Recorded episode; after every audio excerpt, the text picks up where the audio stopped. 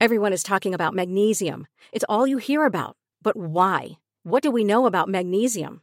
Well, magnesium is the number one mineral that 75% of Americans are deficient in. If you are a woman over 35, magnesium will help you rediscover balance, energy, and vitality. Magnesium supports more than 300 enzymatic reactions in your body, including those involved in hormonal balance. From functional medicine doctors to mental well being and female hormone experts, we all know that magnesium is the one mineral to improve all aspects of well being and health. But which one? Magnesium Breakthrough from Bioptimizers, the trusted choice recommended by leading experts with seven best absorbed forms of magnesium to ensure your body receives the support it needs for overall well being. Go to bioptimizers.com slash balance today and use code BALANCE10 for 10% off. Support your journey to wellness at B-I-O-P-T-I-M-I-Z-E-R-S dot com forward slash balance. Magnesium Breakthrough from Bioptimizers, your foundation to optimal health and vitality.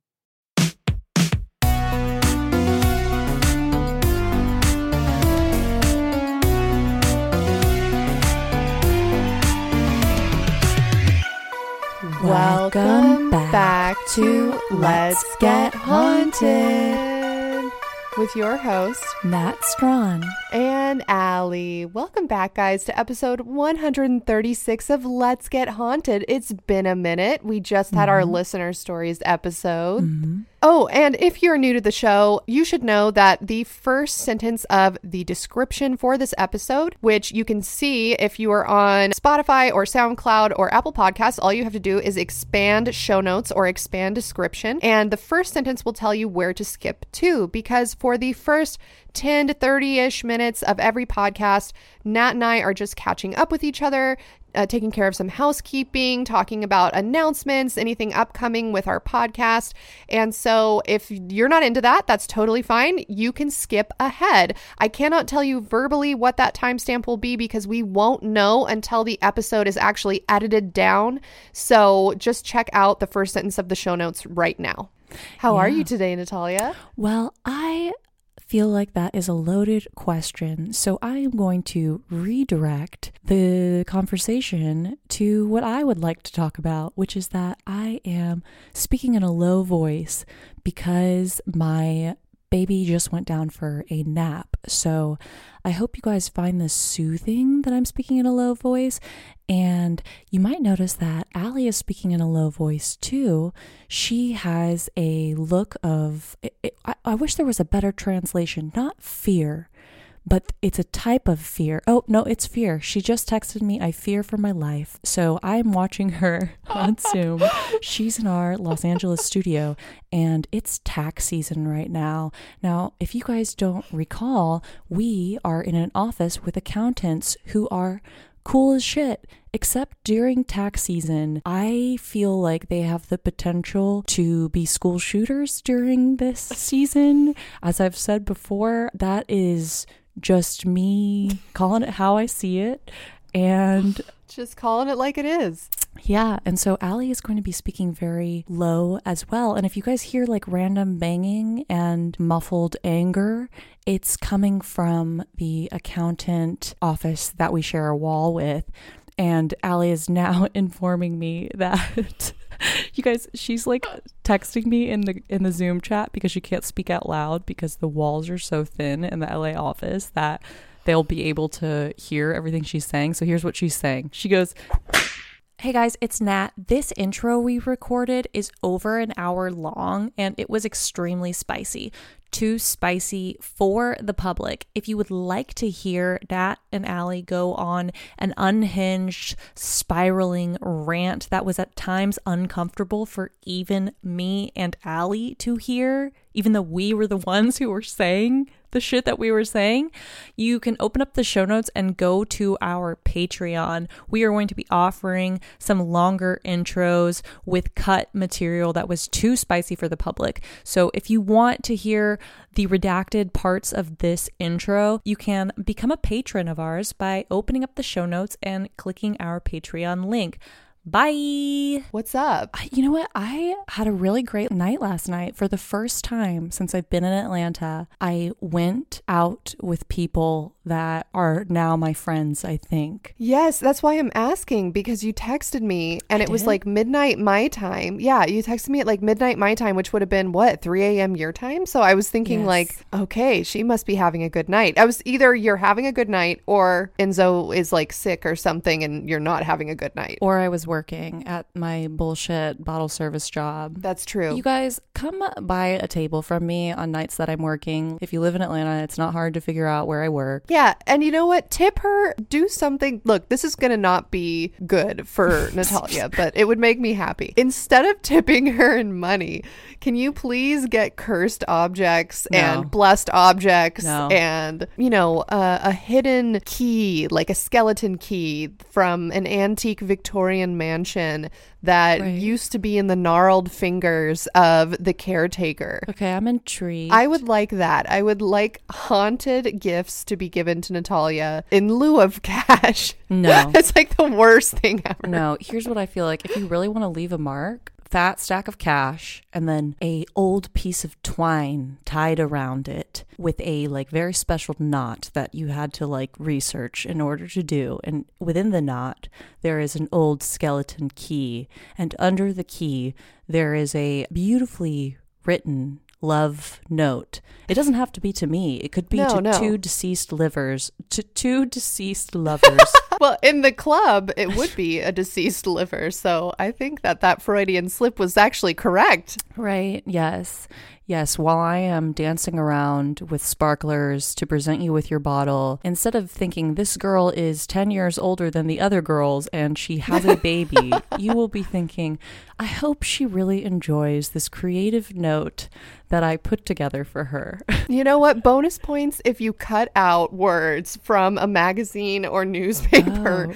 and paste them to a note and then throw it at her and run away. Uh, not to change the subject because I would like to talk about this more, but um, speaking of your low voice, we got a compliment on the Instagram a couple of weeks ago that I don't know if you saw or not, where someone said that your low voice that you do at the beginning of the episodes, like at the beginning of the intro to the story you're telling, gives them ASMR vibes and that you should start doing ASMR on the Let's Get Haunted TikTok. Shut the fuck up. Are you just saying that because you want me to make content? No, somebody really left a comment that said that. I don't know how to react because there's a part of me that's very excited because I do want to be a star. I would love to be a celebrity.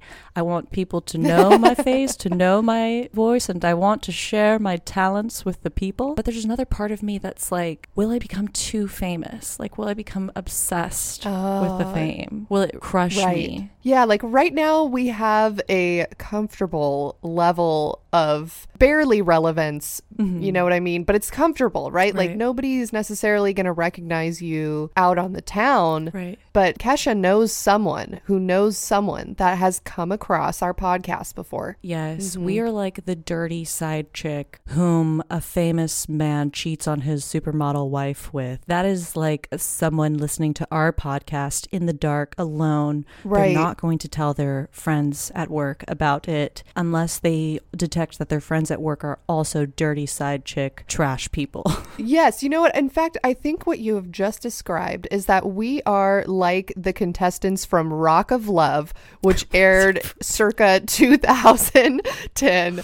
They just put it back on either Hulu or Netflix. I don't remember where I was watching it. And I was really enjoying myself, really being mm-hmm. dragged back down to a time where it was just openly accepted to just call people ugly all the time. And I was like horrified. And then I was like, oh my God, I remember I lived through that era. Yeah. But my point is, I think that we are the equivalent of the cast members of Rock of Love that like got out on the first or second round. Yes, and in some ways it was a blessing, if you ask me. I would like to tell our haunties that we appreciate them every day of the week. For this episode, that would be Nicole S., who gave a very generous donation this month, Rachel V., who also gave a generous donation, and Corey T, who really just shot it out of the park with a generous donation. Thank you so much. Thank you guys. And I would like to thank Camry G again, Sarah W, Megan C, Alyssa S, thank you,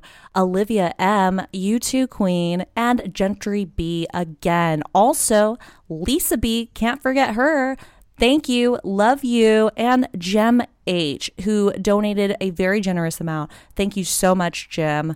Uh, really love that. Are you Jim Henson? Have I asked this before? I wonder this every time I see your name. And if you haven't gotten into making puppets, is it something that interests you? If you donate ever again, please comment the answer to this question. Please make puppets of us and make a video of yourself like oh my god this is serious. This is a serious request. If somebody fucking makes puppets of us and then films themselves for two hours just going like this over our audio like the nat puppets talking and then the alley puppets talking and it's just our audio i would really that would bring me a lot of joy. Yeah i love that this is a public service announcement.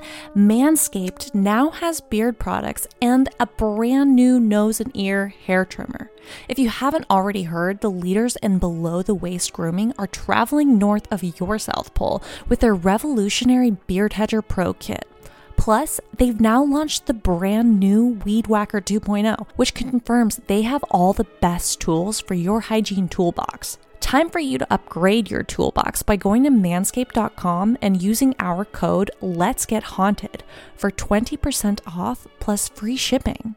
I recently used the Beard Hedger Pro Kit to shave off my fiance's beard that he had been growing for a really long time when he went to Poland and and did some cold plunging in an ice river. He had a lot of attachment to that beard because he had had so many memories with it. So shaping it into a new mustache was a very emotional experience for us both. And I feel like he came out looking like a new man. And who doesn't want a new man sometimes? Honestly, Manscaped products have brought me and my man closer together because I want to shave that thing on his face. It's like making a snowman, but on someone's face. And if I had a beard, I would constantly be trimming it into cool shapes and designs. I would make it into a seahorse just because I could. I highly recommend Manscaped products for confidence and for creativity. The Beard Hedger Pro kit is an entire kit that comes with everything you need to craft your signature look. It all starts with the Beard Hedger, which is an elite beard trimmer. The Beard Hedger is super tough on hair but smooth on your face, which leads to single stroke efficiency, bringing satisfaction one stroke at a time. This waterproof cordless trimmer has a rotary wheel that gives you 20 hair cutting lengths all with one guard, so no more messy drawers full of extra add ons, no more extra clutter. The Pro Kit also comes with four dermatologist tested formulations for post trim care including Manscaped's beard shampoo and conditioner, beard oil, and beard balm, products that moisturize, style, and shimmer your new beard. Plus, the kit has three free gifts a beard brush, a comb, and scissors. Who doesn't need scissors in the bathroom? I don't know why, but I am always looking for scissors. Also, keep an eye out for those tough to trim ear and nose hairs with the Weed Whacker 2.0, which offers improved blades and skin safe technology with a no tugging guarantee. It's painless to tend to your manholes. And after you get your face looking great, you gotta try Manscaped's Performance Package 4.0, which is the full body grooming experience. And there's good news because the Performance Package 4.0 now comes with the Weed Whacker 2.0 and all of the other below the waist grooming products that Manscaped is known for. So get 20% off and free shipping with our code Let's Get Haunted at manscaped.com. That's 20% off with free shipping at manscaped.com and use our code Let's Get Haunted. Always use the right tools for the right job with Manscaped. Um, okay, so are we supposed to start this episode? Yes, let's get into it. Tell me everything. I'm excited to get haunted. I heard it's a long episode. Oops, we did a very long intro. if you're listening to this, part of it is on the Patreon because it was too spicy for mm-hmm. the public consumption. But mm-hmm. I am ready to get spicy in a different way with a scary, terrifying haunting. I just want to put a giant trigger warning on this episode. We're going to be talking about death a lot, and some of these experiences are pretty traumatic, I would say. Some of them involve self harm, um, abuse. So if you are sensitive to those things, then I would skip this episode for sure. Okay. The subject of dying is often discussed in a businesslike manner with a stoic embrace. For most, death is considered an unfortunate part of the business of living. Thus, we discuss death as if we're conversing on the filing of tax documents or recording of inventory, with acceptance but avoidance. And much like paying taxes, death does not make for casual dinner conversation with a new acquaintance, and yet to die is the singular deed we humans all have in common.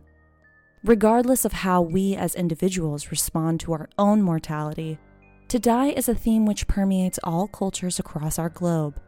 Some ritualize death with ceremonies devoted to the recently deceased.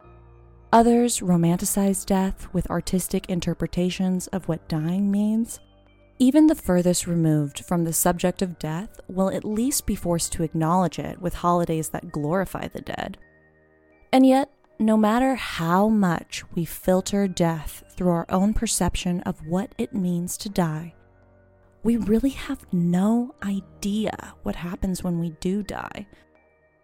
It is claimed that death is the great equalizer of man, as we are all subject to the ravages of time and mortality, no matter our status in life. The philosopher Marcus Aurelius was said to often remind himself that Alexander the Great and Alexander the Great's mule driver were both buried in the same dirt. William Shakespeare, equally as great in terms of fame and impact as Alexander, was equally unsanctified in his predictions of what death had in store. Hamlet questioned Horatio To what base uses we may return, Horatio? Why may not imagine trace the noble dust of Alexander till he find it stopping a bunghole? Some may interpret this passage with a noble gesture of kindness. In our deaths, we're recycled back into the earth to provide for others. But still, others may wonder if all of our trials and tribulations were for naught, as we cease to exist and enjoy the fruits of our labor. Marcus Aurelius spent much of his life questioning how we could embrace this mortality. Quote, the speed of which all of them vanish, the objects in the world and the memory of them in time, and the real nature of the things our senses experience, especially those that entice us with pleasure or frighten us with pain or are loudly trumpeted by pride. To understand those things, how stupid, contemptible, grimy, decaying, and dead they are, that is what our intellectual powers are for and to understand what those people really amount to, whose opinions and voices constitute fame, and what dying is, and that if you look at it in the abstract and break down your imaginary ideas of it by logical analysis, you realize that it's nothing but a process of nature which only children can be afraid of. End quote. Marcus Aurelius, Meditations, translated by Gregory Hayes. And so, how can we live joyfully in the face of such melancholy end? It's a question humanity has offered many solutions to, but the answers are merely hypothesized. But what if to die was not as finite as death itself? What if death was the precursor to a life outside of our own? For some, the notion of an afterlife is a comforting one. In some ways, so desperate are we to secure our fate in an afterlife that we choose to die defending our belief in such. Once again, this afterlife is merely a theory, unknowable by any still able to communicate with the living. But what if there were a way to see beyond this life into the next and return to tell the story? Today, on Let's Get Haunted, we will be examining the phenomena known as NDE, or near death experiences. Allie, do you know what an NDE is? Yes, I am so excited that we're finally covering this. I don't know a ton about it, so I'm really excited to learn. But every once in a while on Reddit, I will see posts on like r slash ask Reddit where it says something like people who have died before and come back, like, you know, share your experience. And it's always so fascinating to me. Um, we actually know somebody whose name I'm not going to say on the podcast right now um, because he did not give me permission to share, but we know somebody recently who technically died and came back. I guess my point is like, it's not unusual to know somebody who has technically died, even though it's weird to think about. Died and then come back, I mean. Um, of course, we all know someone who's died, like a grandparent or, um, you know, a friend. But yeah, like people who have died and come back, it is a not super common, but also not uncommon thing to happen. But I don't know anyone personally who has like seen a white light or heard people around them. But I know in your Grim Reaper episode, you mm-hmm. talked about some stories where you know like people who worked in ambulances like paramedics had like right before somebody in their ambulance died they would say oh i see you know something with me. Right.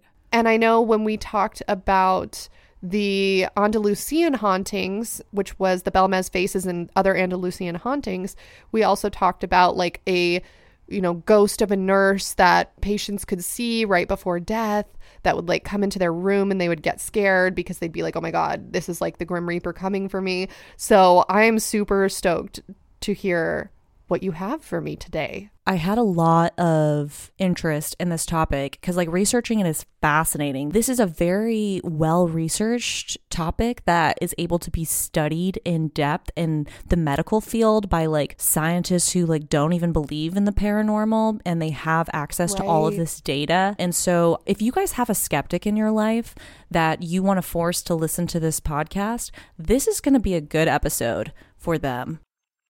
An NDE, or near death experience, is the name given to an observed phenomena that occurs during extreme injury or trauma, most likely by heart attack, shock, ceasing of brain activity, deep general anesthesia, or blunt force trauma as a result of an explosion or fall. NDEs are all life threatening episodes, however, for something to be considered an NDE by researchers, it must share some broad commonalities. These NDE criteria include 1. The NDE experiencer suddenly becomes pain free or has a feeling that all of their pain instantly vanished. 2. The mind is clearer or quicker than usual. 3. There's a sensation of being drawn downwards, upwards, or somewhere other than where the experiencer is currently located. 4 a bright light at the end of a long tunnel or a bright light very far away from the experiencer suddenly develops. 5. The experiencer becomes overwhelmed with feelings of peace, well being, and unconditional love. 6. The experiencer feels like they suddenly have access to unlimited knowledge. 7 life's most powerful moments are recalled or replayed in a sort of highlight reel form, and sometimes there's a preview of future events that are yet to come included in the reel. 8. There's a sense of detaching from one's body or detaching from reality itself. 9. The experiencer feels as if they're floating above their own body and they're able to see their physical body being worked on from an outside perspective often by EMTs. In some cases, the person experiencing an NDE will even leave the building their body is in, fly off into space, or just go somewhere otherworldly. 10. Encounters with deceased loved ones, religious figures, or other beings are frequently made in NDEs. We're going to hear some first person accounts of NDEs I received after posting a story to Instagram asking for NDE experiences. I confess, I really did not expect this tactic to yield so many results, and I was delighted at the amount of responses I received from Haunties, but I was unable to respond to everyone. So if yours was excluded, it's not because it wasn't good, it's just because I procrastinated during our break by making bread and listening to motivational speech compilations on YouTube instead of compiling data for my stories. Sorry. By the way, if you want to participate, in any of my haunted studies, you can follow me on Instagram at caminals, S E A A M I N A L S, because I ask very rude personal questions often. So for this episode, I posted a story that read, quote, Has anyone here experienced or know anyone else who has had a near death experience with auditory or visual hallucinations or components? Message me. And here are some of the messages that I got. At Berg Butler said, quote, I've been a nurse for six years and I worked in a cardiac unit. Lots of heart issues. I'd say I've coded 50 plus people. Every time I take care of a person that has coded, I always ask them if they remember it. I had two guys at one time have it happen, and their rooms were back to back. Both of them said that they could remember everything. It was like they were sitting on the light fixture above their body. They could even see and hear everything from up there. They knew who was doing what. I asked if they saw anything else, and neither of them did. And that's how they knew it wasn't their time to go yet. Sarah Wright said, quote, It was years ago when my grandparents and great uncle went on a trip together. They had a great day of touring and then they settled into bed. Suddenly, at about 2 a.m., my grandma wakes up to my aunt screaming, Call 911! My uncle wasn't responding, so she started CPR. So 911 shows up fast and they get his heart going again. However, everyone's watches and clocks in the room stopped all at exactly the same time. What? When my uncle died, he went into a bright room. The bright room had some doors, and so he started walking. My great aunt's dad, who is deceased, came to him in this bright white room and stopped him from going any further. My great aunt's dad told him that it wasn't his time and that my aunt still needs him. He told him to just turn around. So then my great uncle came back. My grandma says that he complained about the ghosts in his house even more after. It was a really haunted house. It used to be a bed and breakfast for settlers coming over before they got their homesteads up. He never talks about it anymore and he gets really mad if you ask him about it, so I could never talk about it with him. Wow. Kata BX says, quote, one of my patients was clinically dead for 20 minutes and said he crossed over and saw his dead wife and his parents in a beautiful garden but they told him that it wasn't his time yet. He said it really fucked him up because his life here was and still is pretty shitty because of health and money reasons, and he would have preferred to stay on the other side. Honestly, his story just really fucked me up for a while, but it also gave me hope in an afterlife. Wow. You know what's kind of freaky is on my way here today, as I was like half awake driving, because as we've discussed before, I don't wake up in a serene way. What I do is I set my alarm for the very last minute and launch myself out of bed. And normally I like wear the clothes to sleep that I'm going to wear the next day. It's iconic. But on my way here in like my half awake state, I was actually thinking to myself, I wonder if your life flashes before your eyes before you die. Like, I wonder if that is actually true. And this is just, you know, an intrusive thought that I had on my way to work today for no reason. And I wonder if subconsciously I thought you were going to do NDEs today. I don't know how I would have known that.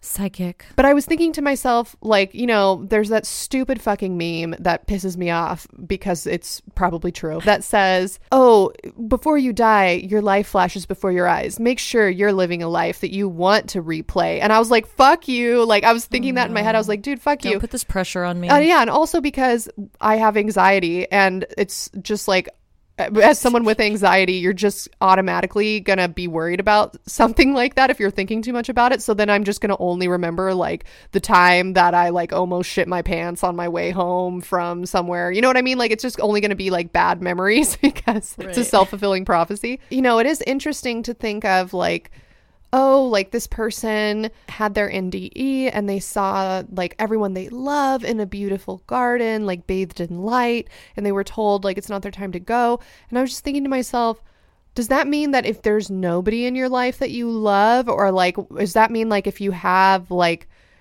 more bad memories than good that when you like you don't get to see that hallucination like or or is the afterlife benevolent and you will only see like a positive scene.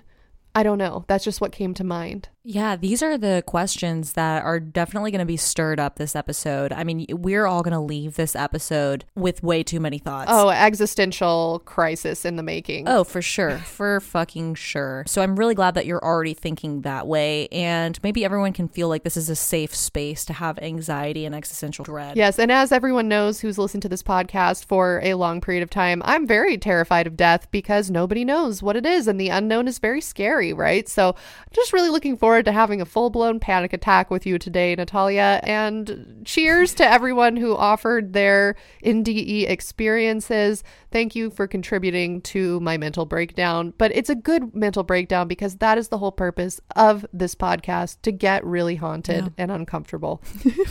And welcome back, everybody who's been to the other side and lived to tell the tale. Slay. Yeah, congratulations. We love having you here. Near death experiences aren't limited to adults. This is an interview I had with Donna. Donna had a near death experience when she was only a child. Well, first of all, I was a kid around seven years old. We were playing kickball in the middle of the street. I was grabbing for the ball itself over by the curb and I didn't hear the motorcycle coming because he was like in back of me. When I squat down, and that's when it hit. I, I went flying across the street. I may have hit my head on the, the the street somehow or the curb. I don't know, but I know my sister was there at the time and she was like, "Oh God, you call you know the ambulance and get mom and dad." And my arm was split open from the mirror, I guess. My sister and everybody was trying to help me out, and the ambulance came. You know, of course, they were working on me. You know, getting at my stitches and stuff. And I have 27 stitches in that arm, and I kind of blacked out after that. I was on the operating table and all of a sudden, I heard one of the doctors say that I can't find a heart or pulse beat. And I saw like a bright white light. I saw my body lift up over my body. And then I was like somehow turned around and I saw my body, you know, laying on, you know, the, the table right there. And it was just weird. And I saw what the doctors were doing I don't know how long I was dead or whatever. I, I kept on telling myself, you know, I can't die. My mom's going to kill me. You know, it was more or less like, boom, I had to go. I went right back into my body after that. All I remember was the doctor saying that, okay, she's going to be okay. NDE stories are fascinating. They challenge what we understand about consciousness and what happens to the body during and after death. Only a few decades ago, NDE stories were reserved for science fiction and cheap magazine covers.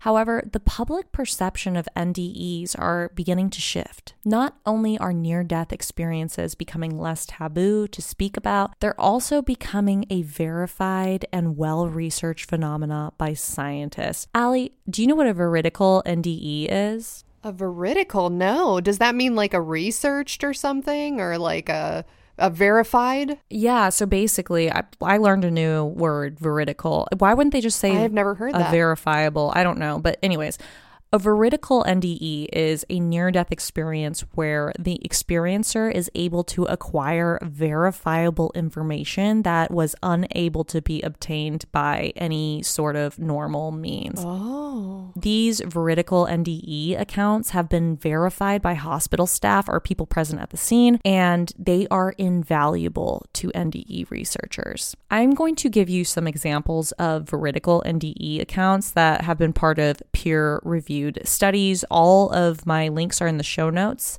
and you guys can check them out if you would like to.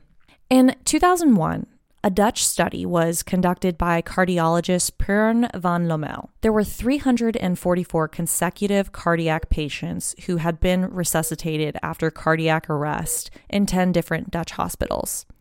Quote, we compared demographic, medical, pharmacological, and psychological data between patients who reported NDE and patients who did not, who were the controls, after resuscitation. In a longitudinal study of life changes after NDE, we compared the groups two and eight years later. End quote. Interestingly enough, of the 344 patients who had been resuscitated after cardiac arrest, there were 62 patients, or 18%, who had reported having near death experiences, of whom 41, or 12%, described this experience as a core memory. Here are some of those NDEs on which the study was based. In one account, there was a patient who was in an artificial coma under respiration for days. Upon waking, the patient recognized a male nurse who had removed his dentures for intubation, and he asked the nurse to return his dentures after describing exactly where they were located. Oh. The man also described details of the resuscitation room, procedure, and appearances of other staff who he had never met or seen before. The dentures were removed during the comatose period, and nobody on the staff had mentioned the removal of the dentures before the patient was put in a comatose state. Another account features a male child who had an NDE where he saw dead relatives. Quote, There were some presences there. There were some ladies. I didn't know them at the time. They were so loving and so wonderful, and I, I just didn't want to come back. I didn't see any pictures of them until I was an adult, but then I said, Oh, yeah, those were my great grandmothers who had died years before I was born. End quote. A doctor described a patient's NDE in a car wreck. As soon as the patient knew that collision was imminent, time seemed to slow down. He hit his brakes and he began sliding uncontrollably. The patient said he felt as if he left his body. While in this unattached state, the patient experienced a life review with brief pictures and flashes of his life. At the same time, the patient's car struck the back of a truck, and the truck bed came crashing through his window, causing multiple injuries to his head and his chest. Medical reports state that the patient was in a coma and almost died. The patient felt as if he had left this physical state and entered into complete darkness, where he was moving up a long dark tunnel with a point of light at the end. A being, quote, filled with love and light, end quote, appeared and gave him a second life review that was guided by this being made of light. The patient felt complete love and compassion as he witnessed all of the moral choices from his lifetime. At that moment, the patient understood that he was important to the universe and that his life had purpose. Some accounts of veridical out of body experiences were of patients who had traveled through walls to waiting rooms and could see their relatives and friends. One patient experienced herself outside of her body and traveled through a wall where she saw her young daughter wearing mismatched plaids, which was very unusual for her daughter. She was able to tell what her daughter was wearing despite having no idea what the daughter put on before coming to the hospital. Another case featured a woman who traveled through a wall and overheard her brother in law in the waiting room fighting with a business partner on the phone she was able to reveal details about that phone conversation that she wouldn't have been able to hear from where she was located. There are even blind people who report being able to see during their NDE. Psychiatrist Brian Weiss says of his blind elderly female patient, quote, she suffered a cardiac arrest during her stay in the hospital, where I was the chairman of the psychiatry department. She was unconscious as the resuscitation team tried to revive her. According to her later report, she floated out of her body and stood near the window, watching the resuscitation. She observed without any pain whatsoever as they thumped on her chest and pumped air into her lungs. During the resuscitation, a pen fell out of her doctor's pocket and rolled near the same window where her out of body spirit was standing and watching. The doctor walked over, picked up the pen, and put it back in his pocket. He then rejoined the frantic effort to save the woman. They succeeded. Quote, a few days later, she told her doctor that she had observed the resuscitation team at work during her cardiac arrest. No, he soothingly reassured her. You were probably hallucinating because of a lack of oxygen to the brain. This can happen when the heart stops beating. But I saw your pen roll over to the window, she replied. She then described the pen and other details of the resuscitation. The doctor was shocked. His patient had not only been comatose during the resuscitation, but she had also been blind for many years. End quote.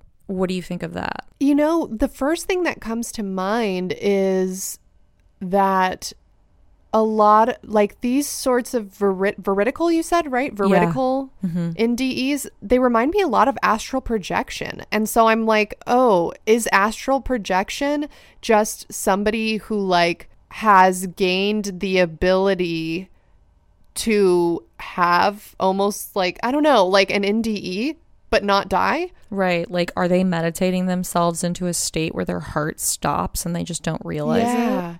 Psh, right. Him. I don't know. Or like they just have dominion over the ability to like live. I don't even know what I'm trying to say, but like I feel like some people are living with like no supernatural abilities, right? That'd right. be like me. I feel like I've none of those. And then other people have just like tapped into this like higher power. Mm-hmm. There's a space between life and death, I feel like, like existing and not existing. Are they able to just enter that space? And that's what astral projection is? I don't know. These are beautiful, well thought out questions that just perfectly complement this episode. I feel like that's what we're all thinking right now, right? Like the wheels are spinning a thousand miles an hour. And I'm going to answer all of those questions for us. Donna went on to tell me that she was intuitive. The out of body experience she had during her accident was not an isolated incident. And Donna might have even passed some of those abilities down to her child, a Hauntie who goes by Red. Red joins us for the second half of this interview. Well, I have premonitions of things that, you know, come. We're a family of like kind of witches, so. well, not a... witches. I'm, you know. I mean, I am, so. well, you are, but. my mom is actually very in tune with death and dead people and she actually predicted her mom's death. It, it was weird because i could feel her spirit spirit pass. pass. It was like 1.45 in the morning and i was on the, my way to go to my sister's house where she was at. And ironically, I knew that there was something wrong too because I felt like a weird energy and went downstairs and this is when my mom came back from you know visiting where she was and all of a sudden i see my mom like going through photos and stuff for like you know the, the funeral and stuff like that and i'm like oh something bad happened and the paranormal stuff kind of like got inherited through me. I can predict certain things you know not everything. Sometimes i dream it you know something's going to happen or it's like deja vu you know where i've been there before. You know it's basically like other people that i see like okay something's going to not be right in this situation. When my sister's friend was ready to go out i go uh there's something going to happen with this you know with her. I had a, a somewhat of a dream type thing that she was inside a vehicle and she was traveling and her and her friends you know her three friends they went driving and they were coming home or whatever they were doing and they got into an accident and her friend passed away. And I, I had a prediction that something was going to happen to her that now the only thing that was changed was the seating arrangement. I was eager to find out more, so I asked Donna if anyone else in the family had the ability to tell the future. Well, I remember my mom telling me that on my dad's side of the family that grandma was telling her that her daughter's not going to go out, meaning my aunt is not going to go outside the house because there's something going to happen. She was very psychic, you know, so I don't know if I inherited that from one side of my family or not. Ironically, most of her sibling, my mom's siblings, are like skeptic. Wow. And it's like we became like the woo woo psychic people. We're like pretty much like, you know, connected more to like ghostly spirits and stuff like that. I frequent this place called Bachelor's Grove Cemetery. So I got attracted over to a family called the Hamiltons, and I just started meditating and like communing with the spirits. And I gave them an offering, and I'm like, I want to understand how you passed away. And literally two seconds later, I couldn't breathe at all. Like, and I was like able to breathe fine, but like I could not breathe at all. Like, my chest was heavy, my like throat was getting shot a little bit. It, it was like kind of threatening in a way, but like I was like, okay, okay. I learned my information that I need to know. Thank you so much for using my body for that you know interaction. You could you could leave my body please. And they were respectful they did it. I found a website with all the people that are buried in that particular cemetery and one of the hamilton family's death certificates were on the website. They died of asphyxiation. I'm like bitch called it. We had a communication over here. I asked Red and Donna if they had anything else to share before they went, and I was surprised to find out that Donna had been to John Wayne Gacy's house. Yes, the serial killer that we covered in episode 40 entitled John Wayne Gacy and His Haunted Artwork. I had to know more. I'm not sure if this is relevant or not, but you guys need to find this out too. My mom is also a chaotic mess oh. because she also went to John Wayne Gacy's house for a party. Wait, his house when he was alive, like before he was a murderer? Yeah. yeah. And you met him? Yeah. Holy fuck. Did you get like weird vibes from him? She smelled yes. the fucking bathroom and she said that rinked. I only met him for a couple of hours, you know, so that was about it. You look shook as fuck. Were you other I am well, this is invaluable. I mean, Red, as you know, because you listen to the podcast, everyone's going to lose their mind at that detail. So now I can't leave that alone. Were you were there with other people, or you were just okay? Yeah, he had a picnic or whatever in his backyard. So if okay. you want to know a weird synchronicity of why I'm like super obsessed with true crime, I believe in like you know synchronicity, and I'm pretty sure that you might as well. Yeah. Um. So my mom went to John Wayne Gacy's house and met John Wayne Gacy. Um, Jeffrey Dahmer was born the day, or not the day, but like the year that my mom was born. He was caught the year my sister was born on my dad's birthday. And he died on the year that I was born. I was also born during the O.J. Simpson car chase. And I worked at the Unabombers High School as a custodian. what the fuck? Do you feel like is do you feel like that's what makes you chaotic? Like what Probably. does that mean? And like one of my things that I really want to like, you know, get into is forensic psychology so I can interview serial killers and stuff because I'm oh, obsessed with true crime. That's probably a weird synchronicity of like why I'm interested in all this weird bullshit. Right, like you've been given all these skills and abilities to relate to these psychopaths so that later you can get inside their mind and interview them. Right. Yes. Okay. So my brain was working in overdrive, trying to make connections to figure out what all of this meant. Did the NDE happen because Donna already had a connection to the other side? Or did the NDE strengthen the connection to the other side? But what about Donna's grandmother? That seems to nullify the hypothesis that perhaps the NDE strengthened her ability. The fact that Donna's grandmother had the ability to perceive what was going to happen in the future as well makes me wonder if this was a long line. But what is the connection between NDEs and the other side? How can this ability be passed down from one generation to the other? Where's the thread? Let's go back to that 2001 Dutch study about the veridical NDEs to see if we can uncover what that thread is. Although these veridical NDE stories are mind bending, What's even more interesting is the findings of the study that they were a part of was unable to pinpoint why NDEs occur. According to the study, Quote, occurrence of the experience was not associated with duration of cardiac arrest or unconsciousness, medication, or fear of death before cardiac arrest. Depth of the experience was affected by sex, surviving CPR outside the hospital, and fear before the cardiac arrest.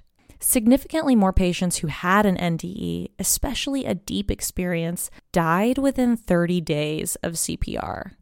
End quote. So that was the findings of that study. So basically, they did this study where they they took all of these NDEs that like had these components of them that were interesting because like how can a blind person tell like what the color of this pen was that rolled over to a window that she wouldn't have been able to see even if she wasn't blind because she was having CPR during a cardiac arrest like that's interesting to doctors because it's not just a bunch of made up bullshit because you know they're like in a fucking hospital setting and other people are able to like attest and be like oh yeah this girl was like fucking you know like on the ground dying. Like she didn't have like a secret camera. Right right. Their findings were that they thought okay well perhaps um you know people are having these NDEs because uh, they have a cardiac arrest or they go unconscious or they have medication or they're just like afraid of death before cardiac arrest. And they found that none of those uh, factors played into whether or not an NDE would occur because there were people who had cardiac arrest or were unconscious or had medication and were terrified of death before cardiac arrest, but they didn't have an NDE. Oh, that okay. Right? And they found that the depth of the experience was affected by sex and surviving CPR outside of the hospital and fear before the cardiac arrest. So that is saying that we don't know why people have an NDE, but we do know that once they do have an NDE, the level, uh, like the depth at which that experience affects them, directly correlates with their sex, whether they survived CPR outside of the hospital, and if they were terribly afraid before the cardiac arrest. Now, this is just information for weird skeptics who are like trying to disprove everything right now. I'm just saying fuck you guys. You have to listen to the rest of this episode because you still don't know what's going on. Wait, so are you saying that people's ability to have an NDE was affected by like w- their sex? Is that what you're saying? No, I'm saying that we don't understand why people have NDEs. It seems oh, like oh, okay. we give one person the perfect formula for an NDE. You know, they have a cardiac arrest, they're unconscious, people are doing CPR on them, and they don't have an NDE. But then someone else has the exact same factors and they do have an NDE. Oh, I gotcha. Okay. Because a lot of people hypothesize, well, this is just because people were like really scared, so they were like hallucinating and their anxiety got to them, and they were just like believing they, you you know, they were having um, dissociation or whatever. But the study found that you can't pinpoint what causes an NDE, but all those factors come into play of like how people describe the NDE.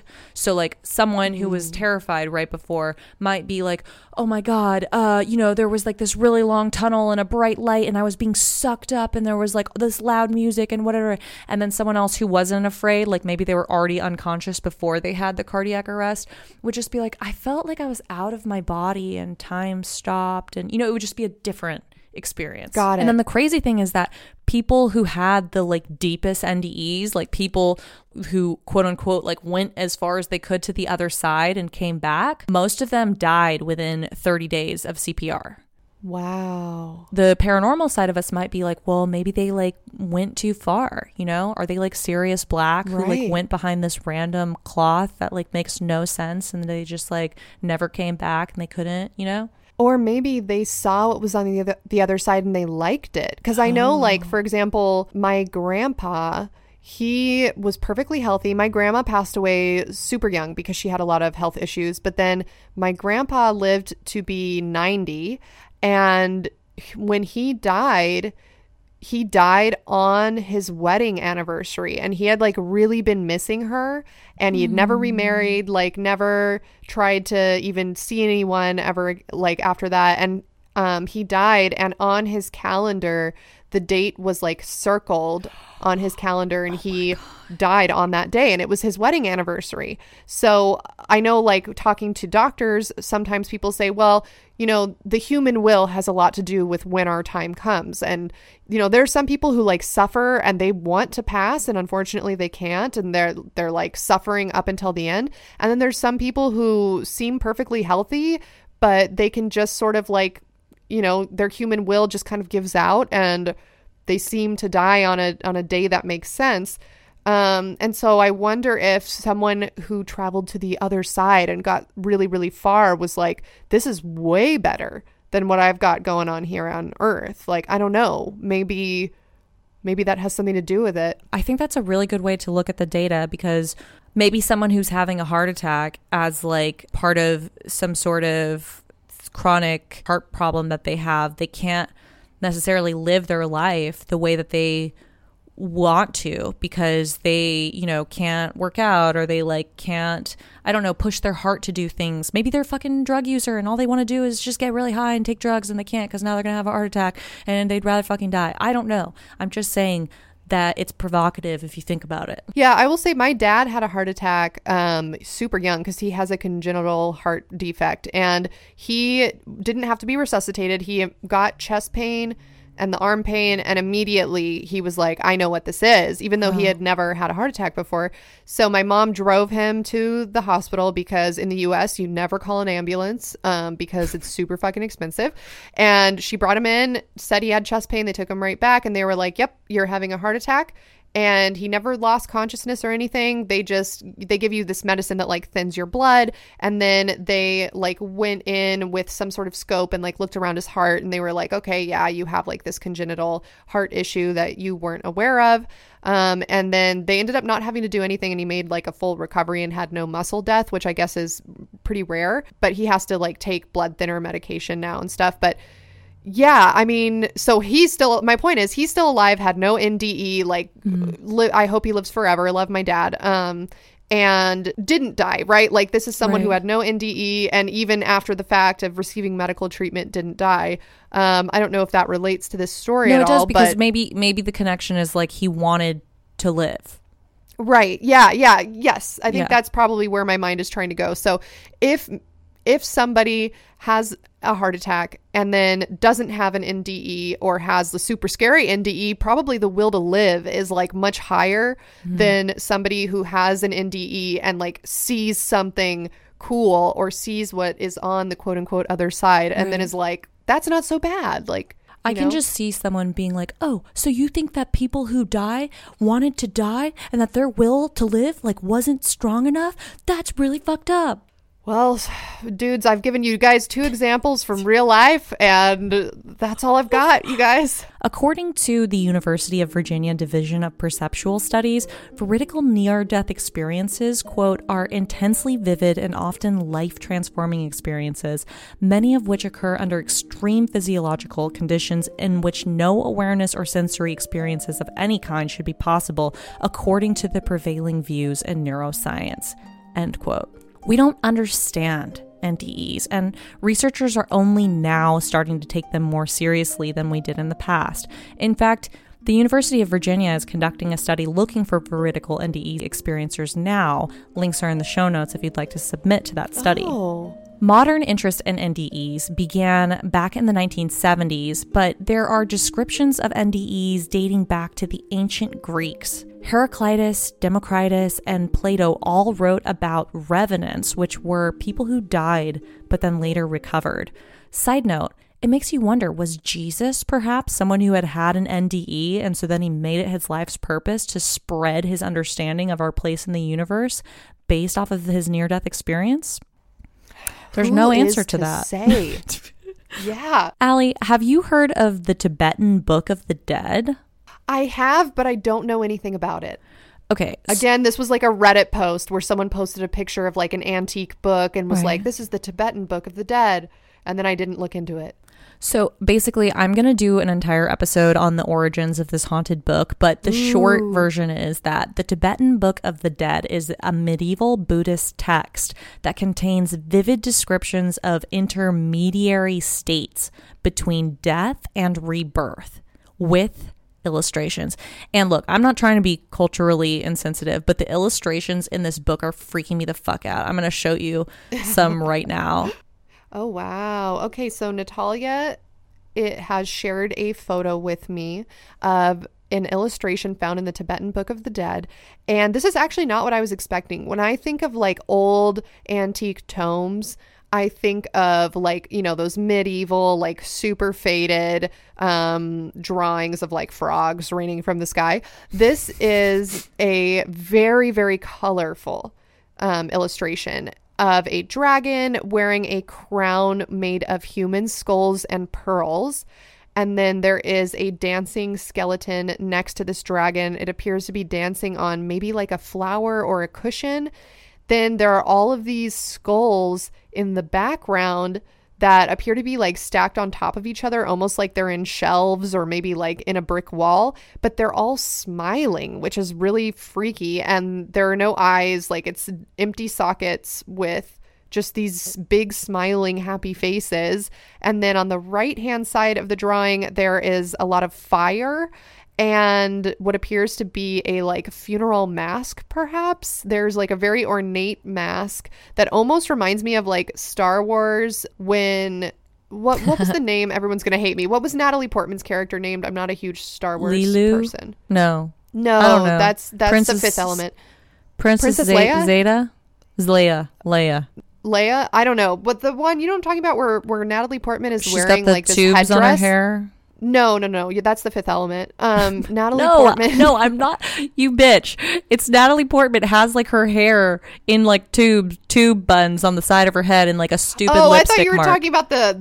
I thought you were talking about the opera Alien from Fifth Element because that's where Leeloo's from. Oh, yes. right. Okay, that's what. I, yeah, yeah, um, yeah. Natalie Portman um, wore a headdress. Everyone else knows what I'm talking about, but me. Okay, then the next um, illustration that Natalia has sent me is a three-eyed monster with like a pug nose and it's also wearing a crown made of smiling human skulls. These skulls have eyes and these eyes look insane. These eyes look like they will shoot lasers at you and just cremate your body where you stand. yeah, I Very colorful. I will say, like, if I were to, like, you know, take some sort of trippy hallucinogen, whatever, and look at these photos, I would, like, instantly have a bad trip, in my opinion. Yeah, no, the, for me. nightmare. Some people might be comforted by, like, skeletons, eyeballs, fires, uh, and, like, skin falling off of bodies and screaming. Um, but I find it, like, a little frightening, personally. You know, w- when I was little, I was so grossed out by skeletons. You know, like on Halloween where people will have like s- random skeletons. Skeletons have always been super gross to me. Now in like modern times as like an adult, they're a little less gross to me, but the idea that like that is like a human. That was a human. Like the flesh has rotted away. It's morbid. And left this skeleton. Yeah, as a child, that like freaked me out. And I did not, I like, if people had too many Halloween decorations up and I could see them from my kitchen, I just remember I wouldn't be able to eat breakfast because I'd be like, that is like the remains of a human with like chunks of flesh cut from it. And like, that's fucking gross. And I wouldn't want to eat. Enzo, he like is really interested in skeletons and YouTube will like sometimes recommend like a Halloween episode of something like when he's watching his little nursery rhymes and stuff and he'll just say that and like pick out like this same song that's like everything is scary, it's very very scary and it's all of these like uh skeletons dancing around. And then there's oh another one that's like when the stri- when the clock strikes 4 all the skeletons lose their foot and the skeletons are like dancing around. And he thinks it's really interesting. And Cody's like and, and people who are in my house they're like are you like are you trying to get him to be haunted? And i'm like look i'm i have never once played any of this shit for him. He found it on youtube and was interested in it. And now like the algorithm keeps giving him more halloween content. And i think he's just like has no idea what it is because he's like never seen a skeleton before and there's no like he he doesn't He- know what yeah, it is He probably just thinks, yeah, he probably just thinks like, oh, it's a costume or it's like an animal of some sort. Right. Yeah. Like he's like, I look forward to the day, like just like how I've seen a dog out in person, I will see a skeleton dancing in person. Yeah. Yeah. So, most haunted of all, the Tibetan Book of the Dead is not meant to be read aloud. It's meant to be read aloud to the dead. Yes, you heard right. Corpses are the intended audience for this classic piece of literature. The lines of this book speak directly to this deceased when read aloud. Quote, Oh, alas, alas, fortunate child of Buddha nature. Do not be oppressed by the forces of ignorance and delusion, but rise up now with resolve and courage. Entranced by ignorance from beginningless time until now, you have had more than enough time to sleep. So do not slumber any longer, but strive after virtue with body, speech, and mind. End quote. I want to add a disclaimer that this book was only translated into English in 1927, despite having been around since before medieval times. And according to some of my sources, there are some Buddhists who don't believe their values align with the translation of this book. For example, in Tibetan, the title is Bardo Thodol, which actually translates to liberation through hearing during the intermediate state. But in 1927, Tibetan oh. Book of oh. the Dead basically just sounded fucking cool because it played off of the Egyptian revivalist art that was all of the rage in the 20s that we talked about in the Tutankhamun episode. And it also mirrored another book that was popular at the time that had recently been discovered, the Egyptian Book of the Dead, which was oh, trending at the oh, time gotcha. as well. Furthermore, the quote unquote Book of the Dead was popularized during the psychedelic spiritualism movement of the 60s. So it was treated as this sort of like quasi religious spiritual trip map by some. Like, you know, hippies would take like a bunch of like psychedelics and wear all white and like trip out on this fucking book. So I'm just throwing that out there for all of you hardcore Orthodox Buddhists who listen to LGH. I see you. But even despite the unorthodox use of this text, my point still remains that the existence of such a book illustrates a cultural understanding of the liminal space between life and death as being a conscious one. What do you think about that passage that I read? Um it scared me, but um just because anything involving death frightens me, um it makes me feel very existential and like just realize we're all going to die one day and like nobody knows what happens and whoa man we our time here is so limited and each passing year just feels like it passes faster and faster. And ever since the pandemic it just sort of feels like um, maybe we're not alive at all. And maybe we phased into a different parallel universe and um, yeah, it's pretty scary. I am spiraling. It could like be a little comforting though, right? Because they're basically saying like, "Hey, like death is now a rebirth for you because you're no longer um, forced to be oppressed by like ignorance and uh, like material things. And so don't be afraid, but like rise up now and like enjoy this beginningless time because you've been asleep. Yeah your whole entire life and only now are you going to be free. Yeah, I mean I But also like maybe they're just trying to say shit. They don't fucking know what happens.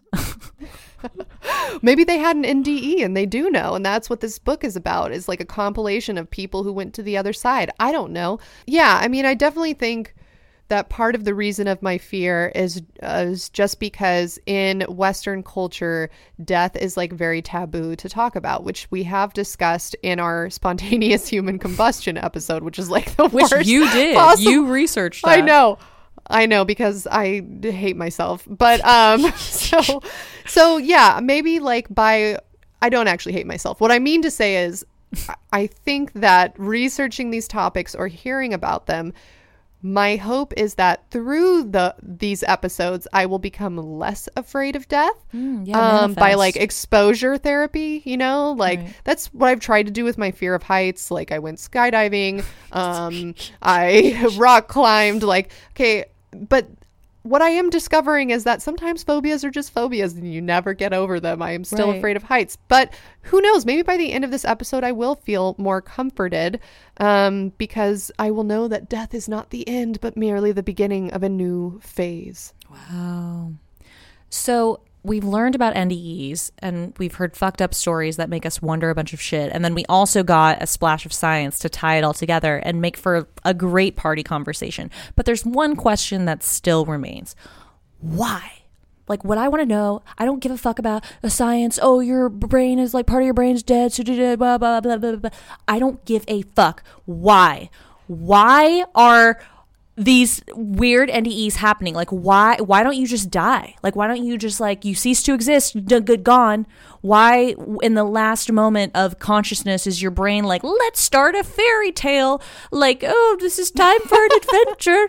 And now your whole life I never supported you or made you feel happy or safe or good. But at this last brief moment, which you will not be able to enjoy because you'll be fucking dead, I will make you feel loved and good and comforted.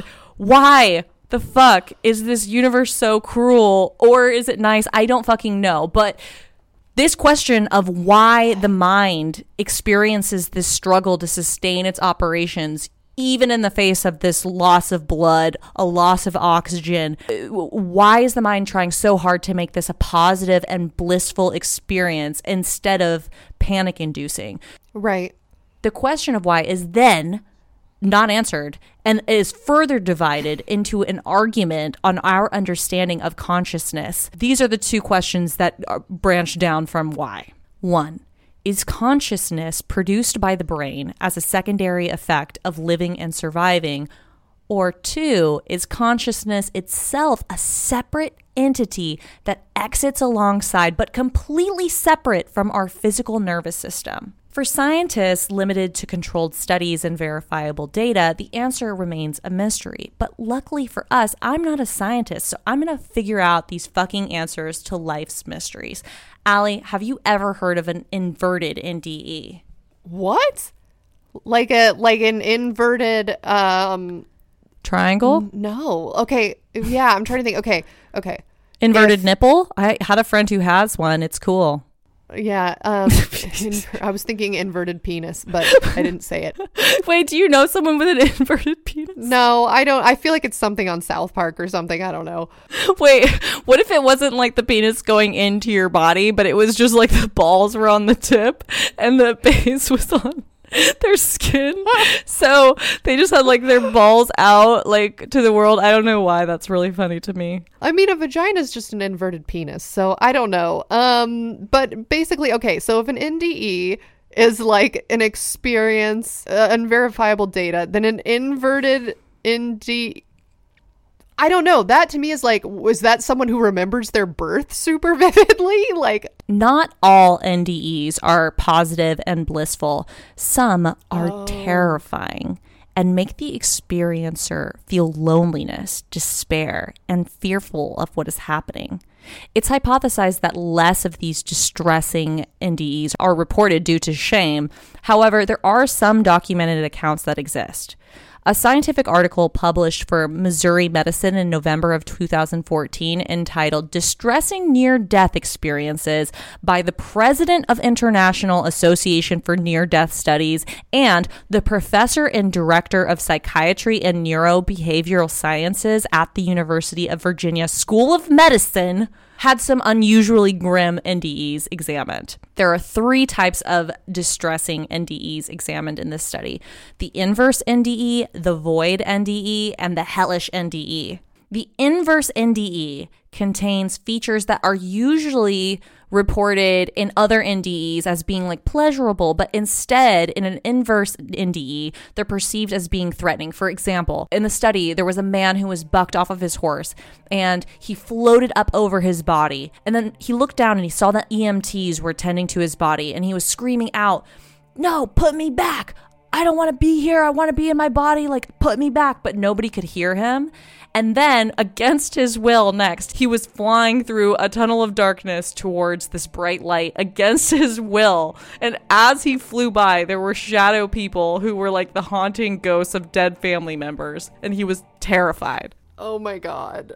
That is my nightmare. Then there was a woman who during childbirth she felt herself leave her body and she started rushing towards a bright light she says quote it became bigger and bigger as it came towards me i realized that we were on a collision course and it terrified me i saw the blinding white light come right to me and engulf me end quote there was also a person who collapsed from hypothermia and they had a life review that was played for them, but there but they said, quote, I was filled with such sadness and experienced a great deal of depression. End quote. So, like, you know, bright light, some people are like, oh, this is so nice. Like, there's a bright light at the end of the tunnel, and I'm like being visited by like my family members. Like, I feel so comforted by this. And, you know, other people are like, oh, I like left my body and da da da da. And it was like this miraculous thing. And, and all of these people are like, no, I left my body. I was dragged through the fucking underworld where I saw a bunch of dead, scary shadow figures staring at me. I could had no control over it, and it was terrible. Um, yeah. So this just goes back to my intrusive thought I was having driving here on the way here, where it's like oh, everyone says, oh, it's so nice. Your life flashes before your eyes when you die, whatever. Okay. And then it's like to imagine just the worst memories you ever have, like flashing before your eyes when you die. Like, right. no, no, I cannot. Right. Like, this is the time you got a boner, like, while you were giving a speech. yeah. Yeah. Can't do it. Can't do it. Can't even think about it. The void NDE is characterized by a perceived vast combination of emptiness, aloneness, isolation, and complete destruction. For example, a woman in childbirth felt herself leave her body and travel into the emptiness of space where a group of circular entities revealed to her that she had actually never existed. She was told that her entire life was imaginary and it was all just some sort of joke that was being shared by these entities. They told her she was not real. And the woman starts arguing with these entities and she's like, No, no, no, you're not going to trick me. I live on Earth and I've had a life. I know I have a family. I know I have people who love me. I am not buying into your bullshit. Like, I am real. And the entities just laughed at her and they are saying, No, None of that had ever been real. This was all just a like a zoo experiment of ours on you and you don't exist. All that exists in the universe is just this vast emptiness of space. There was never earth, there's never you. You don't even exist and all of your life was just a false vision we implanted in your brain. And then the entities just disappeared and left her in that emptiness alone forever. I I didn't think it could get worse, and it's just gotten worse. That I don't even know what to say. That is the worst thing I could possibly think of. There was someone who was attacked by a hitchhiker, which is a very interesting story that they don't elaborate on any further, but they recalled, quote, I suddenly was surrounded by total blackness, floating in nothing but blank space with no up, no down, no left, or no right. What seemed like an eternity went by. I fully lived in this misery. I was only allowed to think and reflect. So those were super fun. There's also the hellish NDE, which is exactly what it sounds like. For example, there was a man, he had heart failure and he fell down into the deepest part of the earth. At the deepest part of the earth after he fell down, he saw these like tall, rusted, scary fucking gates like waiting for him and he just assumed, okay, that's hell. This is not good. And so he was terrified of being banished to hell. So he somehow just managed to like climb back out of the hole out of just like pure anxiety and get away from the gates to hell. I, I did hear a story of an NDE, and if you're going to talk about this later, you can cut this out, but it seems relevant.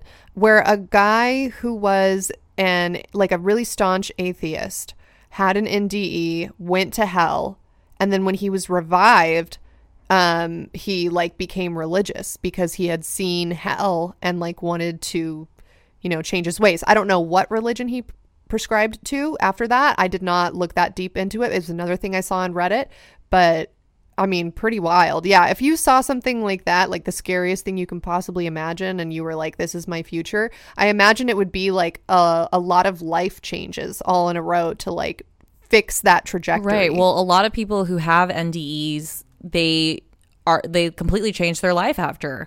It's like a huge wake up call for them in so many ways. There was a woman and she was being led through this like scary, just desolate landscape and she said that there was a bunch of lost sad souls who were in pain. And she wanted to reach out and help them and like guide them along the path so they wouldn't be like lost and alone and in pain anymore. But the guide that was guiding her through this land just wouldn't let her help them at all. There was an atheistic university professor who had an intestinal rupture and he felt like he was being pinched and torn apart by evil creatures Yes, that's the one. Yes, yes. And it totally changed his perception of life, like you said after that.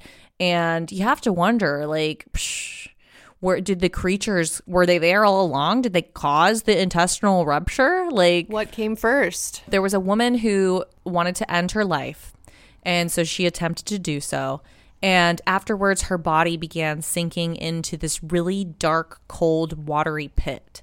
Quote, when I reached the bottom, it resembled the entrance to a cave with what looked like webs hanging. I heard cries, wails, moans, and the gnashing of teeth. I saw these beings that resembled humans with the shape of a head and a body, but they were ugly and grotesque. They were frightening and they sounded like they were tormented in agony. End quote. There was another experiencer who messaged me on Instagram and told me that she had stabbed her hand with a knife and ended up passing out from the blood loss.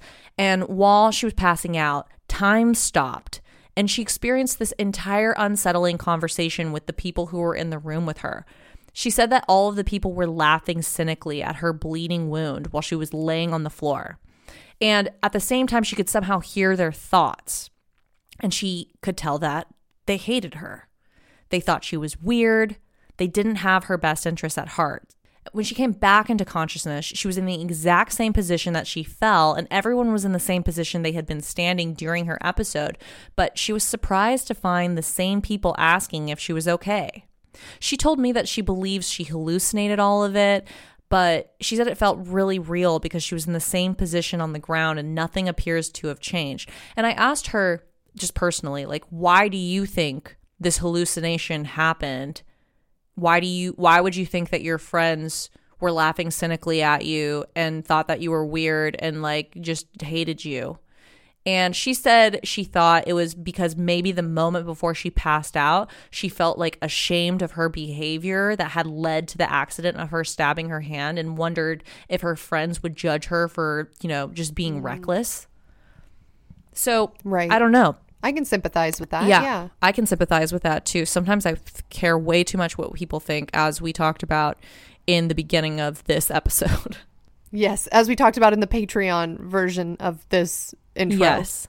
These distressing NDE examples seem to hint at a connection of the headspace that someone's in before their NDE as a sort of like coloring of the perception of the actual NDE, right? Like when people are afraid or fearful or they're depressed before their injury, like someone would be if they were hemorrhaging during childbirth or they were panicked being atop a horse that was out of control or even just like feeling the depression that leads up to the the event that causes you to want to end your life all of their NDEs seem to reflect that same fear, panic, and isolation. But nonetheless, there's still examples of high strangeness during certain NDEs that seem, well, unexplainable. For example, this is the fucking craziest story I've ever heard, you guys, and I'm really fucked up from it. So I want you guys to like listen to this and and just take it in. One NDE experiencer told me that after nine years of severe depression, they decided to take their own life. They took their father's shotgun, loaded it, and pulled the trigger. Quote, What happened next was kind of insane to experience, so here it goes. Time appeared to have frozen in place. I felt a pressure in my right shoulder, a hand maybe. And then I heard my own voice in my right ear whisper, quote, not a dream. End quote. This all happened in a fraction of a second. It felt as though I snapped awake from a sleep when an empty click was heard. The gun had jammed. I had an immense freakout afterwards and got help. Thank God, I'm okay now. In a way, the quote my doppelganger had said, not a dream, propelled me to learn more on what that quote meant and its potential connection to the meaning of life. And as odd as it sounds, those words saved me. End quote. Holy fucking shit. Like, what are the odds of a gun jamming like that? First of all, I don't know anything about guns, so maybe they're pretty frequent. I don't know, but it's just a haunted ass crazy story, and I'm I don't, I, I also am like, whoa, what if that's a time travel? Like, what if that is this person did figure out how to use the liminal space or whatever, like beat time, gravity s- constraints, you know what I mean? And they like came to save their own yeah. life by whispering in their ear, wow, not a dream, and then fucking jammed the gun. I don't know. Yeah. Oh man, I know my mind is like going a thousand miles a minute. Um. Well, first of all, I am so happy that the gun did jam and that that person is doing much better now. Um, that sounds really fucking scary, but it sounds like a life changing, transformative experience. When I hear stuff like that, it reminds me of two things. One, it reminds me of the possibility of, of parallel universes and alternate mm-hmm. timelines, mm-hmm. where perhaps in one timeline, the person um, did die, and in another timeline, the gun jammed and they lived. Right. Um, that's one of the things that makes me think of. And then, like you said um, earlier, about I think we were talking about like Sirius Black and like going right. beyond the veil and whatever. It reminds me of the Harry Potter book where Hermione Granger has the time turner Yes. so that she can take extra classes. Mm-hmm. But then, like, when she turns it, she has to be careful to, like, not run into her other self. because she'll like fuck up the Yeah. story.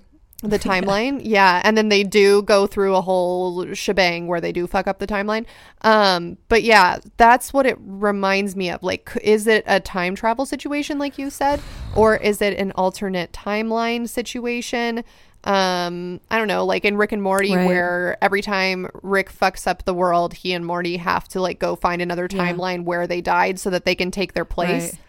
Yeah, all my references are going to be pop culture and not scientific because that's where that's what I consume. I had one more live interview, and this one would be the most illuminating and confusing of all. But I wanted to know more about the connection between NDEs, the afterlife, psychic abilities, and possibly time travel. I was able to speak with Dee, a licensed therapist who specializes in treating children who have experienced trauma in their lives.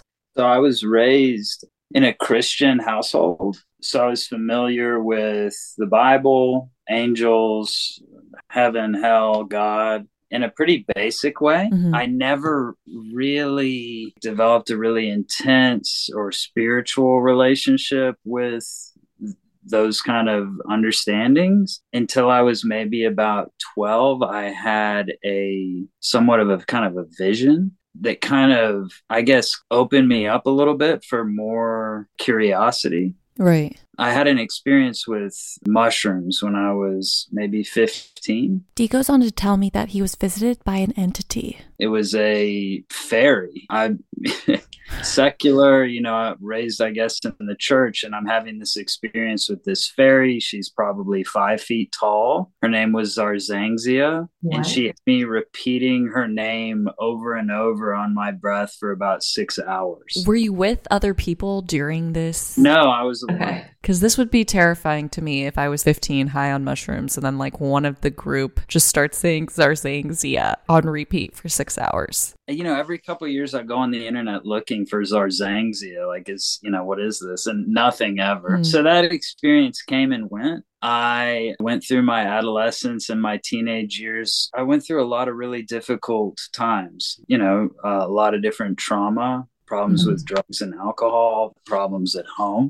That was really hard for me. But coming out of that, I ran into a man. And when I met this man, when I first saw him, I knew that he and I were going to be together. I don't really understand how to say it more than that, but there was a, a natural and intense draw towards this man. And he was a therapist in a hospital I was in. I had had a migraine for about a year and a half Oh, wow. and I'd been in out of the hospital and, and having a lot of problems with that. And I was in a very kind of fragile state. And I met this man and we were sitting together. He said to me, I'll never forget it. He said, You know, Davis, you have a light in you. And when he said that, everything in the room changed. The walls started to melt. I started to see sparkles or like tears of light in my vision. My peripheral vision opened up. Mm. I felt a sense of love, almost like I wanted to kiss him. I'm not gay, but there was just a real physical attract. e- Everything about it Right. was so disorienting and bizarre to me. And after that, I almost immediately started meditating and praying constantly. There was some kind of internal recognition that this experience had some kind of religious association or kind of moral phenomena to it. Mhm. I had an experience shortly after where the pain I had had from the migraine was located very differently in my consciousness. I never related to it the same way again. And shortly after the migraine healed, this experience opened me up over the next several years to dozens of really intense, phenomenally strange experiences that really started to challenge my worldview. Mhm. I followed that guy and kind of poked at him because I knew this guy was different.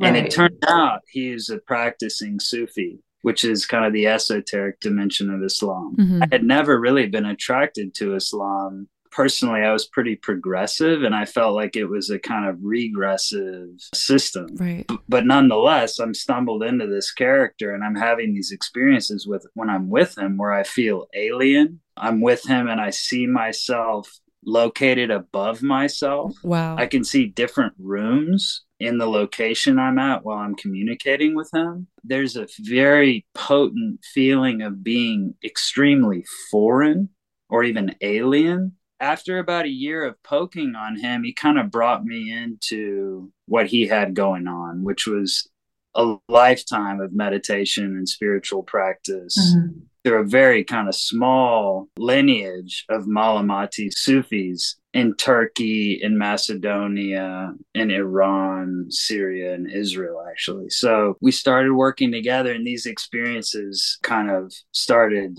escalating. I know you and I had talked a little bit about aliens. Let me just summarize this. So, you were going through a challenging period of life where perhaps had turned to several substances or just, you know, having a tough time and were experiencing like a lot of pain in the form of a migraine, which you were seeking medical attention for at a hospital for chronic pain. And at that hospital, there was a therapist who was working there and the therapist had like a, a sort of energy that you had never encountered before and said the words, you have a light in you. And from that moment on, there was a major progression in your understanding of the world around you and your ability to navigate the world around you. Now, you sometimes were talking and were out of your body above, or you were able to remotely view things, but not really understanding what it meant, just knowing that it was somehow connected to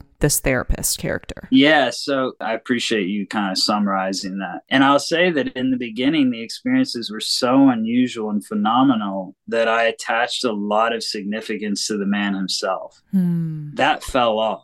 So he and I are still in touch, but I definitely don't see him with the kind of grandiosity I think I mm-hmm. held towards him in the very beginning. Mm-hmm. You know, I'm gentle with myself on it. Clearly, you're a young guy, you have these experiences with this person and i guess the instinct is to kind of want to follow right which i think is normal in a lot of different paths right mm-hmm. there's some mentor but he's always prioritized being on equal footing he doesn't want to take a kind of power position. So we start gathering weekly to do meditation with some peers and friends mm-hmm. uh, with this man. And I'll share an experience there's two or three that really kind of touch on what I would consider, I guess, using the word alien. And I'll tell you, it's very vulnerable for me to share about this for a couple reasons. The sense after having had these experiences is that they are alive. The experience itself and the knowledge associated with it feels as if it's its own living entity they have a distinctly foreign feeling to me. They're unlike anything else you've ever experienced or like they're or like they're not your own memories. There's a subtle sense. I don't know how else to explain it, but they feel extraterrestrial. I don't know how else to say it, but there's a mm-hmm. distinct clear feeling this is extraterrestrial. Mm-hmm. We're sitting in the room meditating, which is something we'd always done. And suddenly I hear a shrill ringing in my left ear, and then a, and I've gone deaf on my left side, mm-hmm. completely and unable to hear, almost like I'm hearing a vacuum. As that occurs, my vision goes out and I am identified with the vision of my own imagination. But I didn't choose that. So my imagination starts running in such an intense way that it's kind of superseded my ordinary waking vision. So I'm come almost transported into a dream, but I'm fully mm. conscious. Okay. What I'm seeing is inside a conal structure that's coming out of the ear. That conal structure, where I imagine the lack of sound was, was holding this vision of me being in an apartment with a typewriter and the floor is hardwood. It's a small apartment. I imagine it being on the West Coast, but I think that may be some kind of association or memory of my own. But it's definitely this apartment. It seems to be maybe 70 years ago. Wow. As that's occurring, I peer to my right, and my friend is also meditating. And in my mind's eye, I'm noticing these little red, looks like some kind of script I've never seen, but almost glowing in these little, what I would call data packets streaming down from over his head and into his head. I'm witnessing this, and the thought is immediately those are data packets.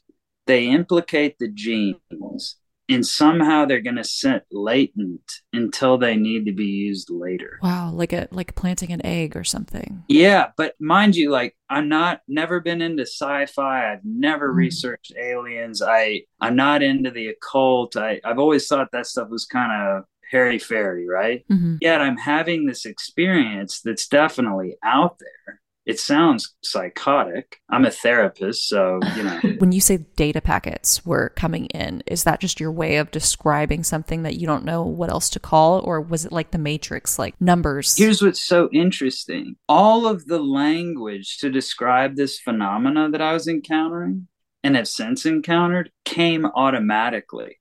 I knew to call it a data packet. Okay. I don't know how else to say it. It was just, oh, that's an alien data packet. And the craziest thing was, Dan, my other friend, reported the exact same phenomenon.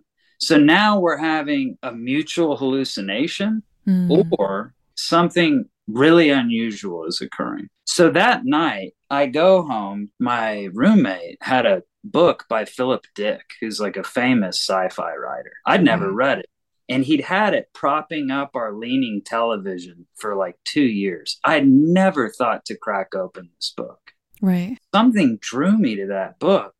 I go and pull it out from under the thing. I open it up and the first words on the page that I open is alien data packets. Oh I'm shocked. That's so weird. Because that doesn't seem like a very common thread of words. Totally strange. So, long story short, my friend gets invited to meet with a gentleman who apparently has some kind of superpowers or psychic powers. And I'm thinking, all right, this is just totally weird, but definitely worth checking out just for the love of the strange, right? right? So my friend goes first to vet the guy. And what the guy told him was phenomenal. First of all, the guy knew about me. He reported dreams that I had shared only with my friend. He reported on a dream that another friend of ours had had. And he reported on some experience from my friend's childhood. Okay, so your friend goes to vet the guy before you're going to meet up with this so called superpower dude. And the guy out of nowhere just divulges information about dreams you have had, even though you're not at the meeting. He's just like, hey, you have a friend. He's had these dreams. I don't know why, but I'm telling you. That's right. And then your friend told you, and you were like, holy shit. Well, here's what was really strange so he comes over to my house immediately after meeting this guy. He says, Man, you're not going to believe this shit. I said, All right, come on over. As soon as he walks in the door, my experience of myself goes from a very kind of stable and sober frame of mind to feeling extraordinarily intoxicated. Wow. And I'm high. And it also felt extraterrestrial. Mm-hmm. So, whatever the experiential state mm-hmm. that my friend came in with felt alien. We decide now we're being trained in essentially traditional Sufism. So we step into the bedroom and we make salat. So we're praying, right? Mm-hmm. Like a Muslim, right? Leaning and bowing. As I'm prostrating, again with the imagined material on my kind of mind's eye, I'm seeing little, almost like little star falls into the carpet and they're spawning what looks like little microorganisms. Oh my God. Now, this is all witnessed internally. I'm not actually seeing them. Mm. But what's important to remember is I didn't cook this up. it's almost like something took a hold of my imagination. It was mm-hmm. creating this content that was just totally bizarre. Like a vision. Yeah. So, long story short, we decided to go meet with the general. Mm-hmm. And the superpower guy. Yeah. Now we meet together and I'm in a defensive posture because of my lack of trust for this kind of stuff. And maybe it'll influence me or who knows. There's a prejudice I'm carrying. Hmm. He notices that right away and he proceeds to almost kind of like name our archetypes. And he's saying, Oh, you're the gatekeeper.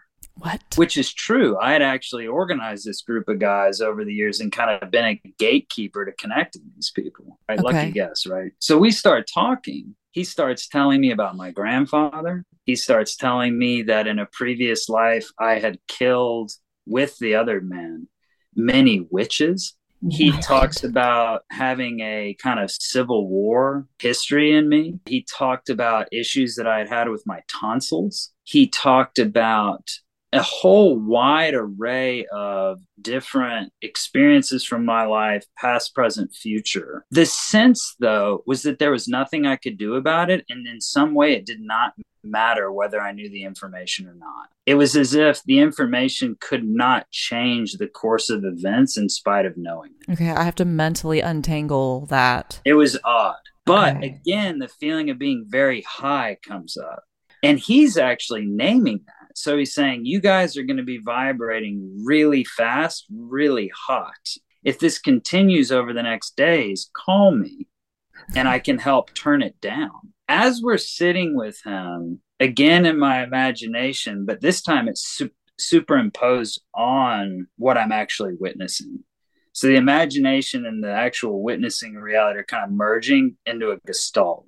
Because I'm interested in the mechanics of this. How is this right. guy doing this, right? Right. He would contort and twist. It would it, it was like it would strike him. And he would hmm. say, mm. they're saying, and then he would report whatever he had to say. He said that entities were communicating with him through essentially witnessing an image. And then mm. he hmm. would interpret that image and relay it his interpretation was full of his own kind of egoic assumptions, but I could tell.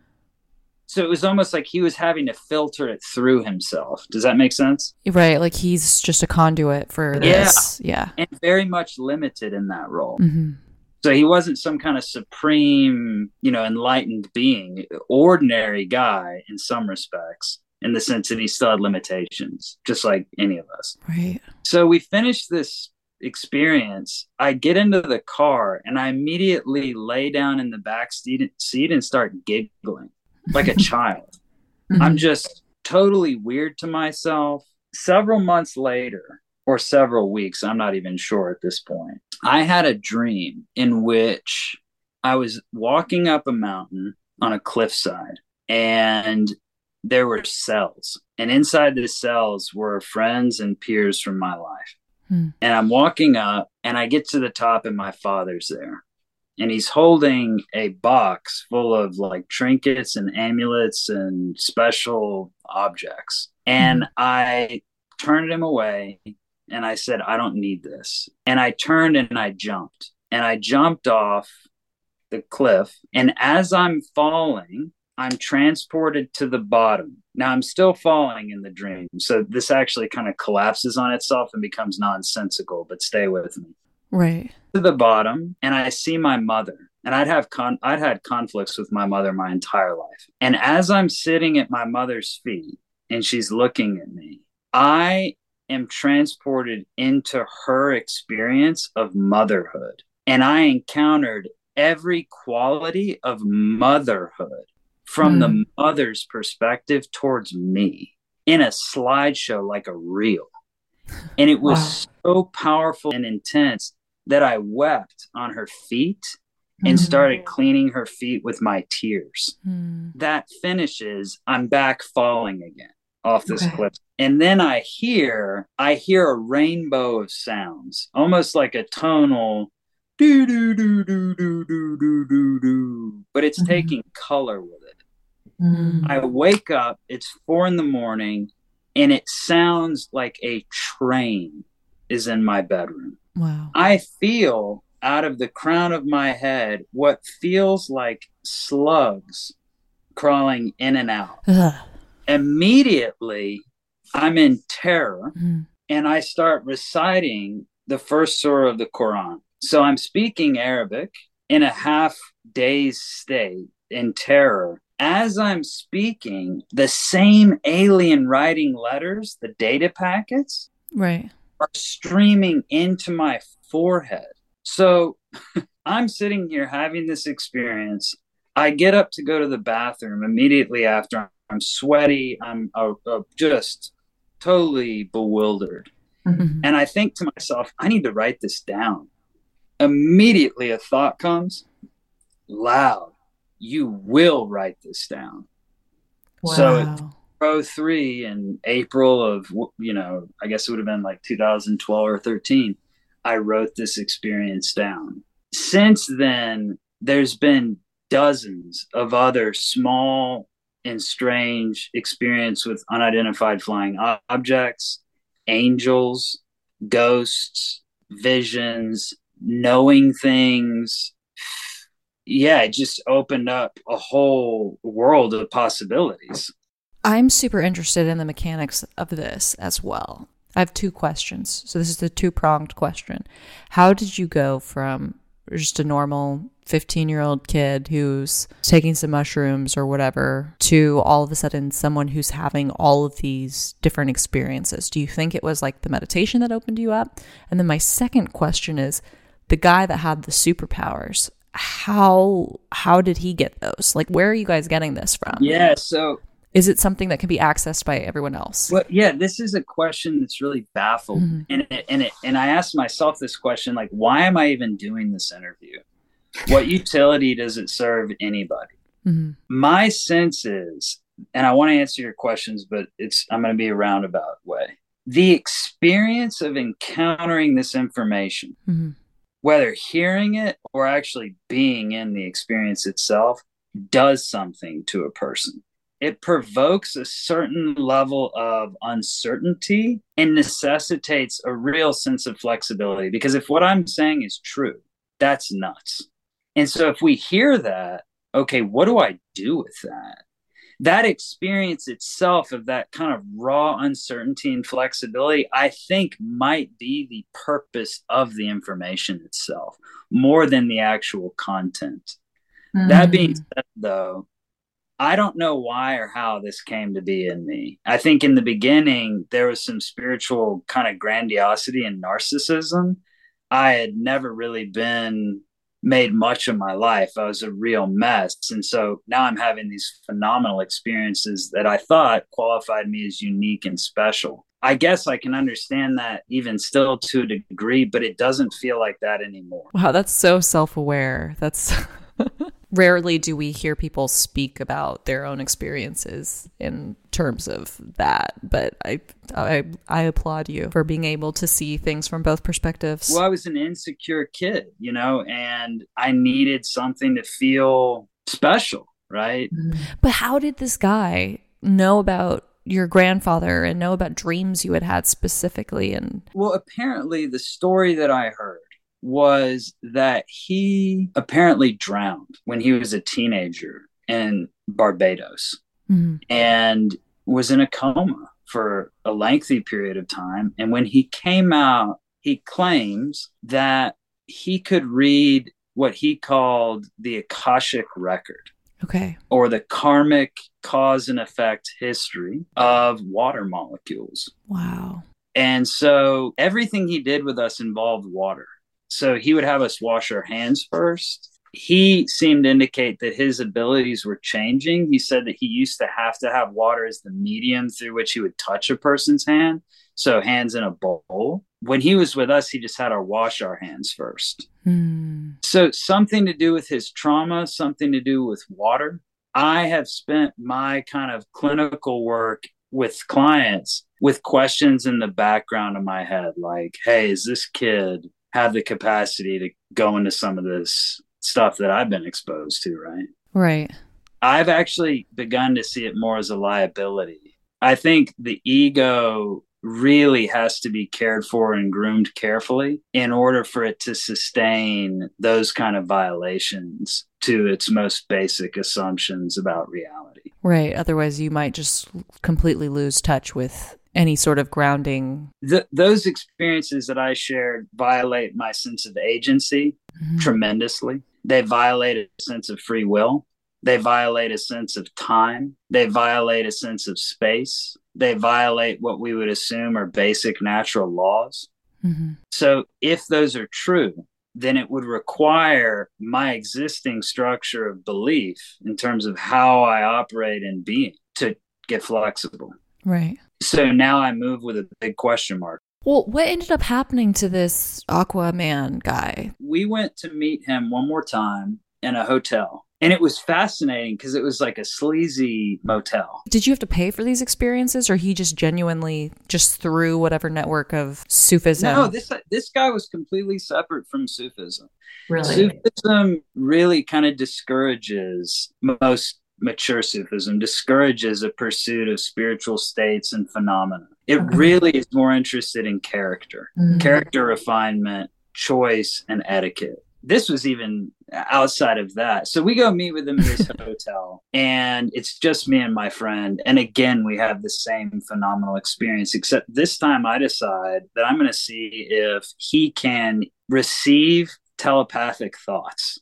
And so just intuitively, I start speaking into his head. And he turns to me and he says, You don't have to do that. Wow. right? That makes me really want to try that just to like see if people are psychic to just try to send them a thought and see if they respond. That's crazy. I've never thought to do that. I didn't think to do that. It naturally arose in me all mm. and, and and that's something that's important to kind of reflect is all the way that i responded to these experiences the way that i entertain the information the way that i'm telling it to you now feels as if it's not of me mm-hmm. like when you asked me to share with you these stories the feeling was almost as if i needed to ask the thing itself permission or that it was guarded or that it's not mine to own. And do you get the feeling or the sense that it's okay to share it or I think people could manipulate it to multiply their own ignorance, but I don't think that they could manipulate it in a way that would affect the information itself in its truth or whatever is creating this.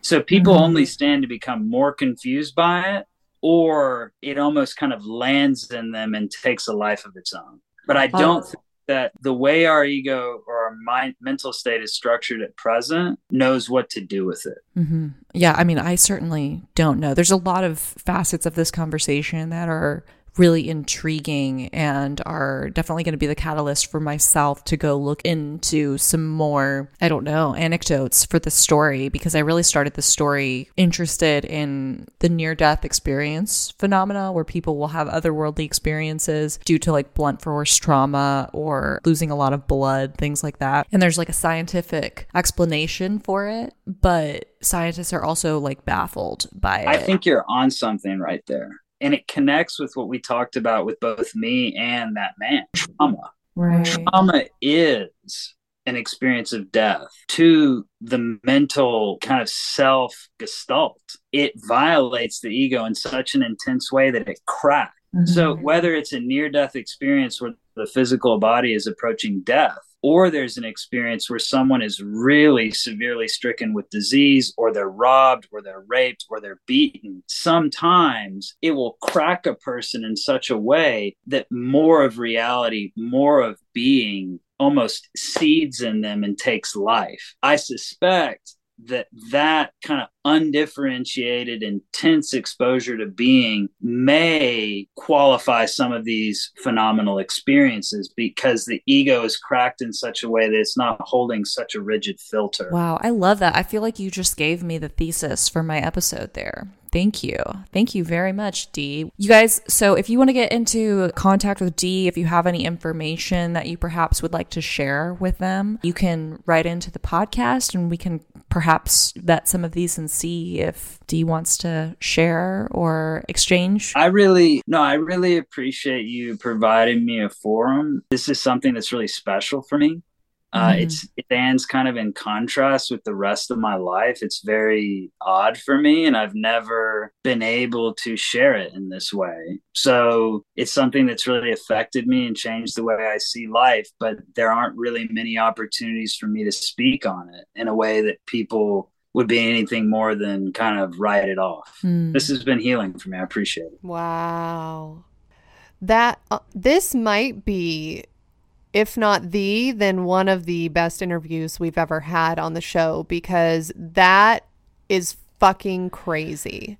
Like, I can't even imagine i don't know like it's so wild that you immediately just start thinking like what could it be? What right. could it possibly be? What logical explanation is it? And then i have to remind myself like it's okay if there's not a logical explanation. Like that's what the purpose of this podcast is. But i think it, i think that skepticism is a response to fear of the unknown. Mm-hmm. and so if anyone else listened to that interview and was immediately trying to find like chinks in the armor or like uh, logical explanations, I think that that's why. I think it's because death and the unknown are very, very scary.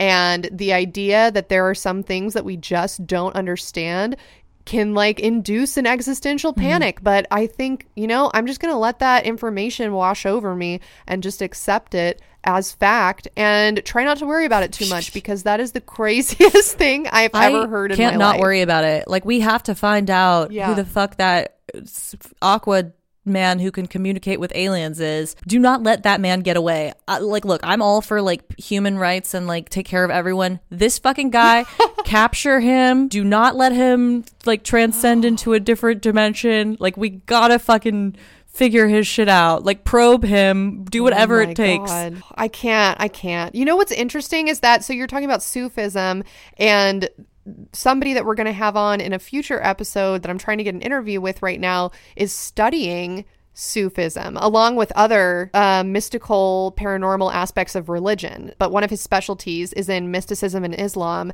including Sufism. I'm just thinking if I get this interview with this person and then when I listen back to this episode, there might be some connections. Maybe this guy studying Sufism has heard of this person right. that your your friend is talking about. I don't know. Yeah, we got to fucking find out, you guys. But that's funny that you say like w- people trying to find chinks in the armor and like what does it mean and stuff because Dee the person who gave me the interview, he doesn't get what it means. And I mean, he's as rational as he can be about it. He's like, "Look, I don't even know if like these visions or these things are are real or if it's just like a narcissistic part of my personality where like I just want to feel special, so I'm just like hallucinating this stuff in like an attempt to feel something, you know? And he's like, I don't know what the answer is. I don't know what the visions mean, but I think that they're just designed to make me realize that I don't have all of the answers and like break my ego down in that way a little bit uh, to tell myself that, like,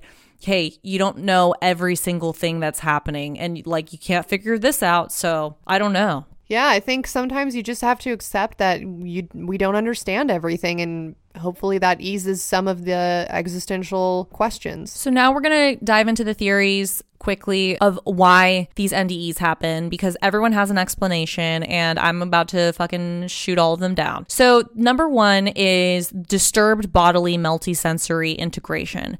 This is basically a fancy way of saying that near death experiences are just people having dreams or hallucinations that are coming from a brain that's dying. Talking of the phenomenon known as near death experience in the video description, NDE Diary wrote, quote, some people dismiss near death experiences as dreams or hallucinations of a dying brain. People generally do not have the same kinds of hallucinations. In contrast, the descriptions of near death experiences are remarkably consistent across culture and time. Meanwhile, neuroscientific research suggests that an NDE is a phenomenon resulting from disturbed bodily multisensory integration that occurs during a life threatening event, like blood loss or oxygen loss, shuts down portions of the brain. And when the person is brought back, so to speak, their brain just creates a narrative of what happens as a way to explain the loss of time or them not feeling like they were in control of their body. But then I ask you, how the fuck did they travel through a wall and see what the fuck their people were wearing in other rooms? How did the brain do that? These are the questions. I know, I know. Because as you were talking, I'm like, okay, well, so this person knew that someone took out their dentures. Well, maybe you could say, um, on, you know, even though they were gone, like not forming new memories necessarily, like they were still there in in some Or way hear- in a coma, and maybe they what was heard, happening. Yeah. yeah. Right. And it somehow entered their subconscious and they could hear that, oh, I'm going to put this guy's dentures over here, right? Right. Maybe you could make that argument. But then when you're talking about like the person who was blind that had the NDE and could see the red pin on the windowsill, like it's it's would be pretty weird if a person was like, I am going to put my red pin on this windowsill now. You know what I mean? So that like I don't think someone would do that. So I don't think that that could be an earworm that entered this person's mind during their NDE. Or, um, oh, I know this person was wearing mismatched plaid and sitting in the waiting room. If that person never entered their hospital room, then how would they know that? Right. You know, unless somebody came in and was like talking shit about their mismatched plaid, which I don't think would be very likely because you probably have bigger fish to fry if your loved one is like in a coma. Yeah. So yeah, I don't know. Yeah, some of these things just have no explanation, or maybe they do. I don't know, but it just really reminds me so much of astral projection, mm-hmm. and I really feel like there's a connection here, and I'm just not smart enough to make it. I, I agree. And we're going to get to that. So, the second theory is imagination. Some hater people believe that NDEs are just embellished retelling of traumatic events, aka imagination. But in 2017, two researchers at the University of Virginia wondered whether veridical NDEs were just imagination. So, they gave a questionnaire to 122 people who had reported having an NDE. The questionnaire asked all of the participants to compare memories of their experiences with real and imagined events from the same time. And all of the NDEs were recalled with greater vividness and detail than both the real and the imagined situations, which suggests that NDEs are remembered as being realer than real. And so, even though that study didn't prove that NDEs are not the imagination, it did mark the vividness and the significance that an NDE has to the experiencer. Which brings us to our next theory. So, you might say, oh, okay. Yeah, obviously people are going to assign a bunch of significance to almost fucking dying. That's fucking scary. Um, perhaps it's religious interference. Theory number three religious interference. Some people believe that NDEs are the result of a combination of fear and religious exposure, as there are a lot of parallels to religious interpretations of the afterlife and NDE experiences. However, I would like to say that NDEs are not more likely to occur in believers than non believers. Some NDEs described by experiencers lack religious iconography or narrative altogether, but they still share similar characteristics that all NDEs have. For example, in 1791, there was this British admiral, Sir Francis Beaufort, and he nearly drowned. And when he recalls the incident, he said, quote, a calm feeling of the most perfect tranquility succeeded the most tumultuous sensation, nor was I in any bodily pain. On the contrary, my sensations were now of a rather pleasurable cast. Though the senses were thus deadened, not so the mind. Its activity seemed to be invigorated in a ratio which defies all description, for thought rose after thought with a rapidity of succession that is not only indescribable, but probably inconceivable by anyone who has been him himself in a similar situation.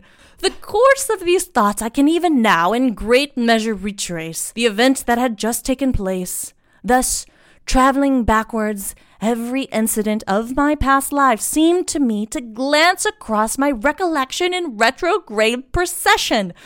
The whole period of my existence seemed to be placed before me in a kind of panoramic view.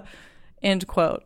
oh my god. You know, I have heard that drowning is one of the more pleasant ways to die. Um I obviously I have heard it's like very terrifying as it's happening to you, but once the body like is out of oxygen and the lungs are full of water, I have heard from uh like different TV shows that have talked about drowning that actually like a, a sensation of warmth comes across yeah. the body. You feel like you're bathed in light mm. and it's really pleasant and then you just drift off to sleep. Now, is that true or not? I don't know because I will not be the guinea pig who drowns myself um to to figure it out. But I have heard that before.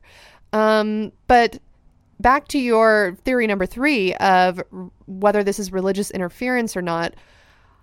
I don't think so because maybe your experience would be different based on like how you're relating things, right? right? I think we talked about this once where like you see a lizard and you're like, oh, like there's no name for that lizard. So you're like, oh, it's like a snake but with legs. But then someone from a different part of the right. country who ha- does see snakes might look at that uh or whatever. I don't know. You know what I'm saying? For one of us, we might be like, oh, this cryptid looks like a kangaroo. And then for someone who's never seen a kangaroo, they're going to be like, oh, that looks like a dog, but right. Taller. And your NDE is going to be described in the a way that reflects your cultural yes. like upbringing. Thank you. Which is exactly yes. my next point. In short, NDEs will take the shape of whatever the experiencer's cultural memories and experiences are comprised of, but that doesn't explain why NDEs happen as they happen to people who aren't religious at all, and they're described in a way that reflects that non-religious upbringing. In 1900, Scottish surgeon Sir Alexander Ogston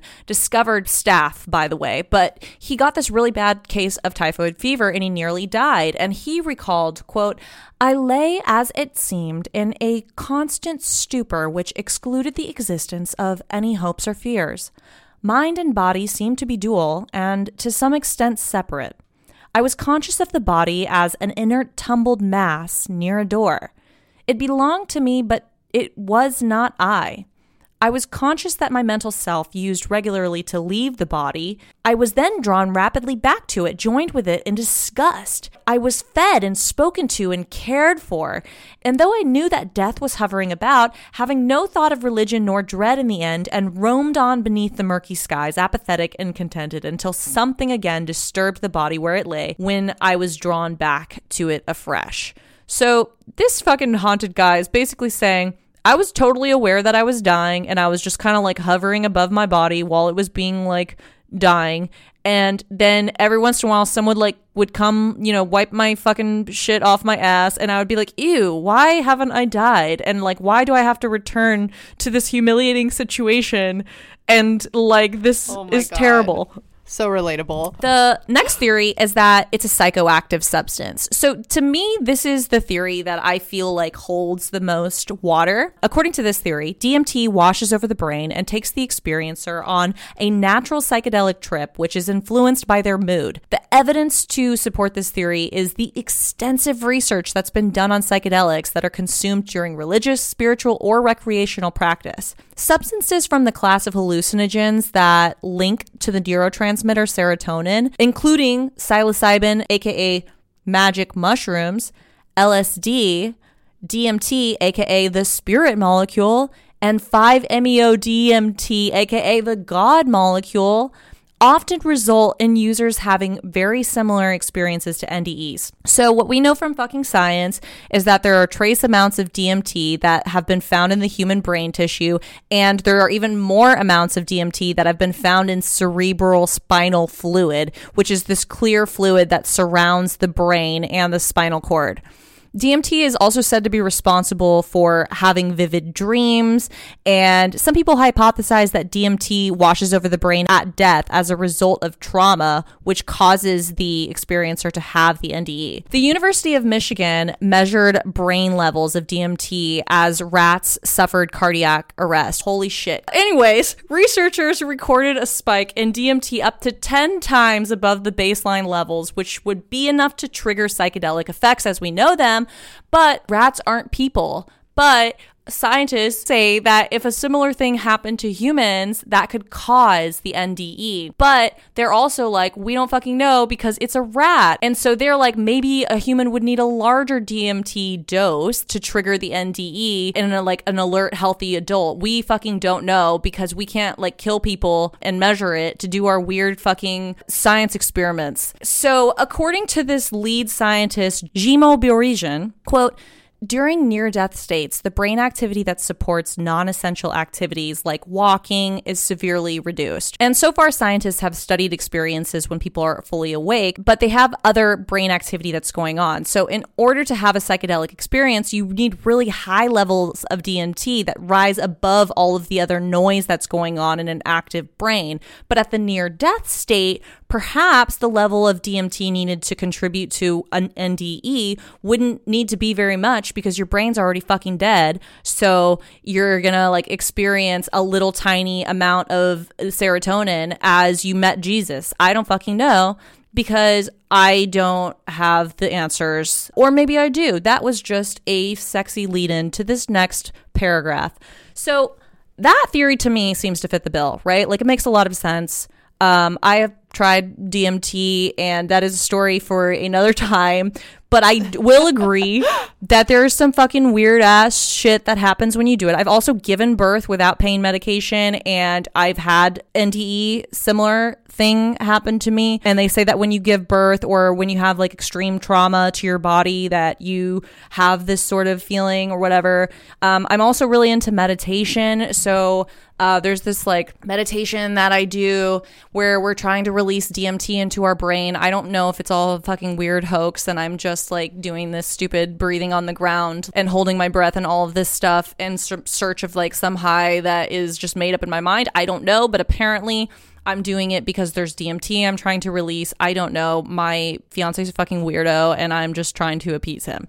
so this theory makes a lot of sense, right? So so mystery solved, right? Well, no, because even if DMT is likely responsible for the NDE core characteristics, Again, how the fuck do we explain psychic abilities and the ability for the experiencers to recall information they wouldn't have been able to know with their five senses? Like, what about a guy who fucking drowned and then comes back as a fish man? How do you explain that? You can't. You cannot. You simply can't. The last of these is very similar to what you were saying, and it's the last theory is called ego's last gift.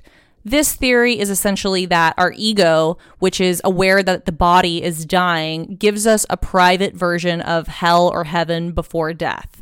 In an article that was originally published with the title, quote, Tales of the Dying Brain, end quote, in the Scientific American, quote, neurosurgeons are able to induce such ecstatic feelings by electrically stimulating part of the cortex called the insula in epileptic patients who will have electrodes implanted into their brain.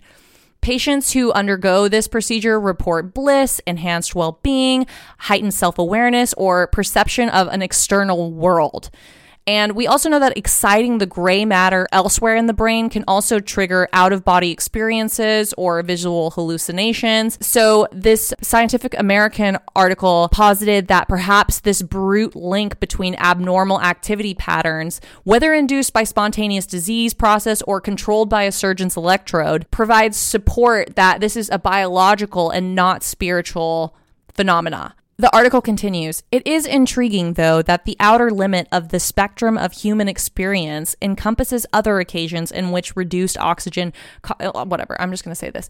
Well, they also said the same shit as you. They're like, hey, uh, people who are like j- drown or they asphyxiate themselves and jack off, they also report being lightheaded and uh, like excited and having these like feelings of flying and leaving their body, or like people who do the choking game and the fainting game or there's some people who go deep water diving. We've talked about that like in the black carpet. Nitrogen narcosis. Yes, exactly. Yeah. Like those people will have weird experiences that are similar to NDEs and that they are having strange psychedelic situations happening or have access to information that they don't seem like they would have access to while they're fucking diving in the ocean dying. I don't know. But so this, they, they say like, oh, well, perhaps uh, this article continues and says like, well, these ecstatic experiences are common to many forms of death as long as the mind remains lucid and is not dulled by opiates or other drugs given to alleviate pain. The mind, chained to the dying body, visits its own private version of heaven or hell. So they they're like, "Oh yeah, okay, like well, it's probably the same thing that happens when you choke yourself to jack off." But I'm like, "Why? That doesn't answer the question of why. Why, when you choke yourself to jack yeah. off, would Mother Nature or God or whatever the fuck it is make that a pleasurable sensation. Why not like, oh, it's a pleasurable sensation when I fucking get to work on time. I have a spiritual awakening when I don't tell my girlfriend she can't go to a concert. Why does it have to be dying? And that is why I fucking hate this world. I don't know what to do with this information. Please decipher it for me. Okay, so I have no answers. I have no theory that I like best. However, what I was thinking when you were talking about how scientists do not have the ability to study dying humans or to study dying humans in the way that they study dying rats, I was wondering if you know how there are states that now have right to die I had the same laws um, or death with dignity laws, which I agree with, and I think everyone should has the right to die with dignity. Um, I wonder if there would be a way for people to sign off saying, um, I want to die and I want, you know, to have anesthesia or whatever. Is it, what is it called? It's like basically the way that you put an animal down. Right. Like you get put into an unconscious, unconscious state and then they stop your heart. Right. And I wonder if there would be a way to combine those studies so that those scientists could also somehow study what chemicals are being released. I don't know if I was just misunderstanding what you were saying, but I wonder if there's a way to combine those two things because I bet you there would be a lot of people that would be interested in donating their body to science in that way. I I don't know. Just a thought. Just a thought that I had. And if anyone is offended by that, um, I will say you can shut the fuck up because last year I donated my body to science while alive and entered a clinical trial. And that is exactly what we're talking about Right. because the first stage of clinical trials is unfortunately animal testing,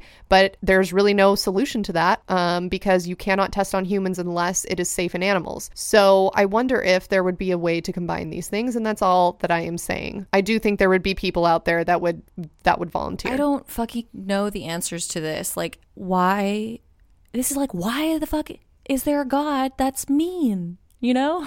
How do we answer Man, this? How do we answer this? How do we answer anything? This has really brought forth a lot of, I keep saying existential angst, but I can't think of a better way to describe it. It's really brought up a lot of unknowns, a lot of uncomfortable feelings. And I think that that's good because I think perhaps exposure therapy will work this Right. time on me. I know it didn't work for my fear of heights, but maybe it will work for my fear of death. And maybe slowly over time, learning more and more about the different scientific and paranormal um, explanations or events associated with death will actually lead me to be more comfortable with it. I know that we have some haunties out there that work in morgues, that work in um, like the death industry, like funeral homes, funeral directors. I know some of you have DM'd us before over the years as we've touched on some of these topics. And what strikes me about the messages we've gotten from those haunties is that they say, yeah, we really need to destigmatize death and destigmatize conversations around death because it's just a natural part of being a human and that it's really not weird and it shouldn't be weird. Now, my reaction to hearing about a fish man that um, knows everything about everything is like simultaneously um super scary and super fascinating. But the fear really outweighs the fascination for me sometimes and i wish it weren't that way. So i really congratulate and thank you for bringing this topic up. I thought it was very beautifully told a very beautifully woven um, narrative laced with the scariest and most interesting interviews that i have heard to date and it really leaves a lot to think about. And I would love to hear what the haunties think. You can go to at Let's Get Haunted on Instagram to comment on the photo dump for this episode, or go to r slash Let's Get Haunted to comment on the discussion thread for this episode. I want to hear what you guys think. Yeah, I mean, maybe it's just like Marcus Aurelius was saying in the quote that I said at the beginning of this episode, which is like our job as basically being intellectual creatures who have evolved to the state that we are at and are able to process information in a way that other animals can't. Maybe it is our job not instead to try to figure out what happens after death and like how we cannot be afraid of it and like how to beat it and like and like figure all this shit out. Instead, it's just for us to intellectualize and be like, "Hey, we're we're just animals. It's unfortunate that we understand our mortality. That really fucking sucks. And I don't understand why God did that to us. But at the same time, I don't need to understand because I'm just a fucking stupid ass animal that just fucks and sleeps and eats to survive. And I'm no different than the rats that are getting heart attacks. The only difference is that I have a paranormal podcast where I can talk about it, and the rats don't have one that I know of. Perhaps I'm just unable to perceive their podcast communication sources. And maybe the heart attacks are the way that they communicate and perhaps they're consented to the whole thing and they actually organized the study. Perhaps millions of years ago we were all just rats and they dreamt us up to have this conversation in a way to immortalize their secret society of uh, rat culture that they were unable to communicate as rats. Did that make any sense? Yes, who is to say? Who is to say what came first, the sentience or the heart attack? what came first, the rat or the DMT? We don't know. Have we all just been here for millennia as floating, wandering spirits, and it was only through evolution that this spirit chose a host? I don't know. And I can never know and I will be spiraling shortly as I think of it. Yeah, or worse, like uh, if you imagine you like literally just wanted to die and it be over and then it, it won't. Like you just have to keep going and going and going and it never ends. Oh. Um but you know what? That's I feel like that's uh good for your character. So the thread somewhere between all of these first person accounts and interviews and sources, I came across so many different theories we started with near death experiences and we learned about people who had superpowers. I'm just left with more questions. Is it aliens? Is it time travel? Is it the veil getting thinner? Is it trauma? Is it multiverse? Is it a superpower? If you guys have any idea how to explain these things and tie them all together, let us know because we certainly do not know. Would you like to do our sign off? yes, I would. Um, great episode, Thank Natalia. You. Thank you so much for this thought provoking topic. BRB, gotta go try DMT. Oh, wow. I'm happy for you. Bye. Bye.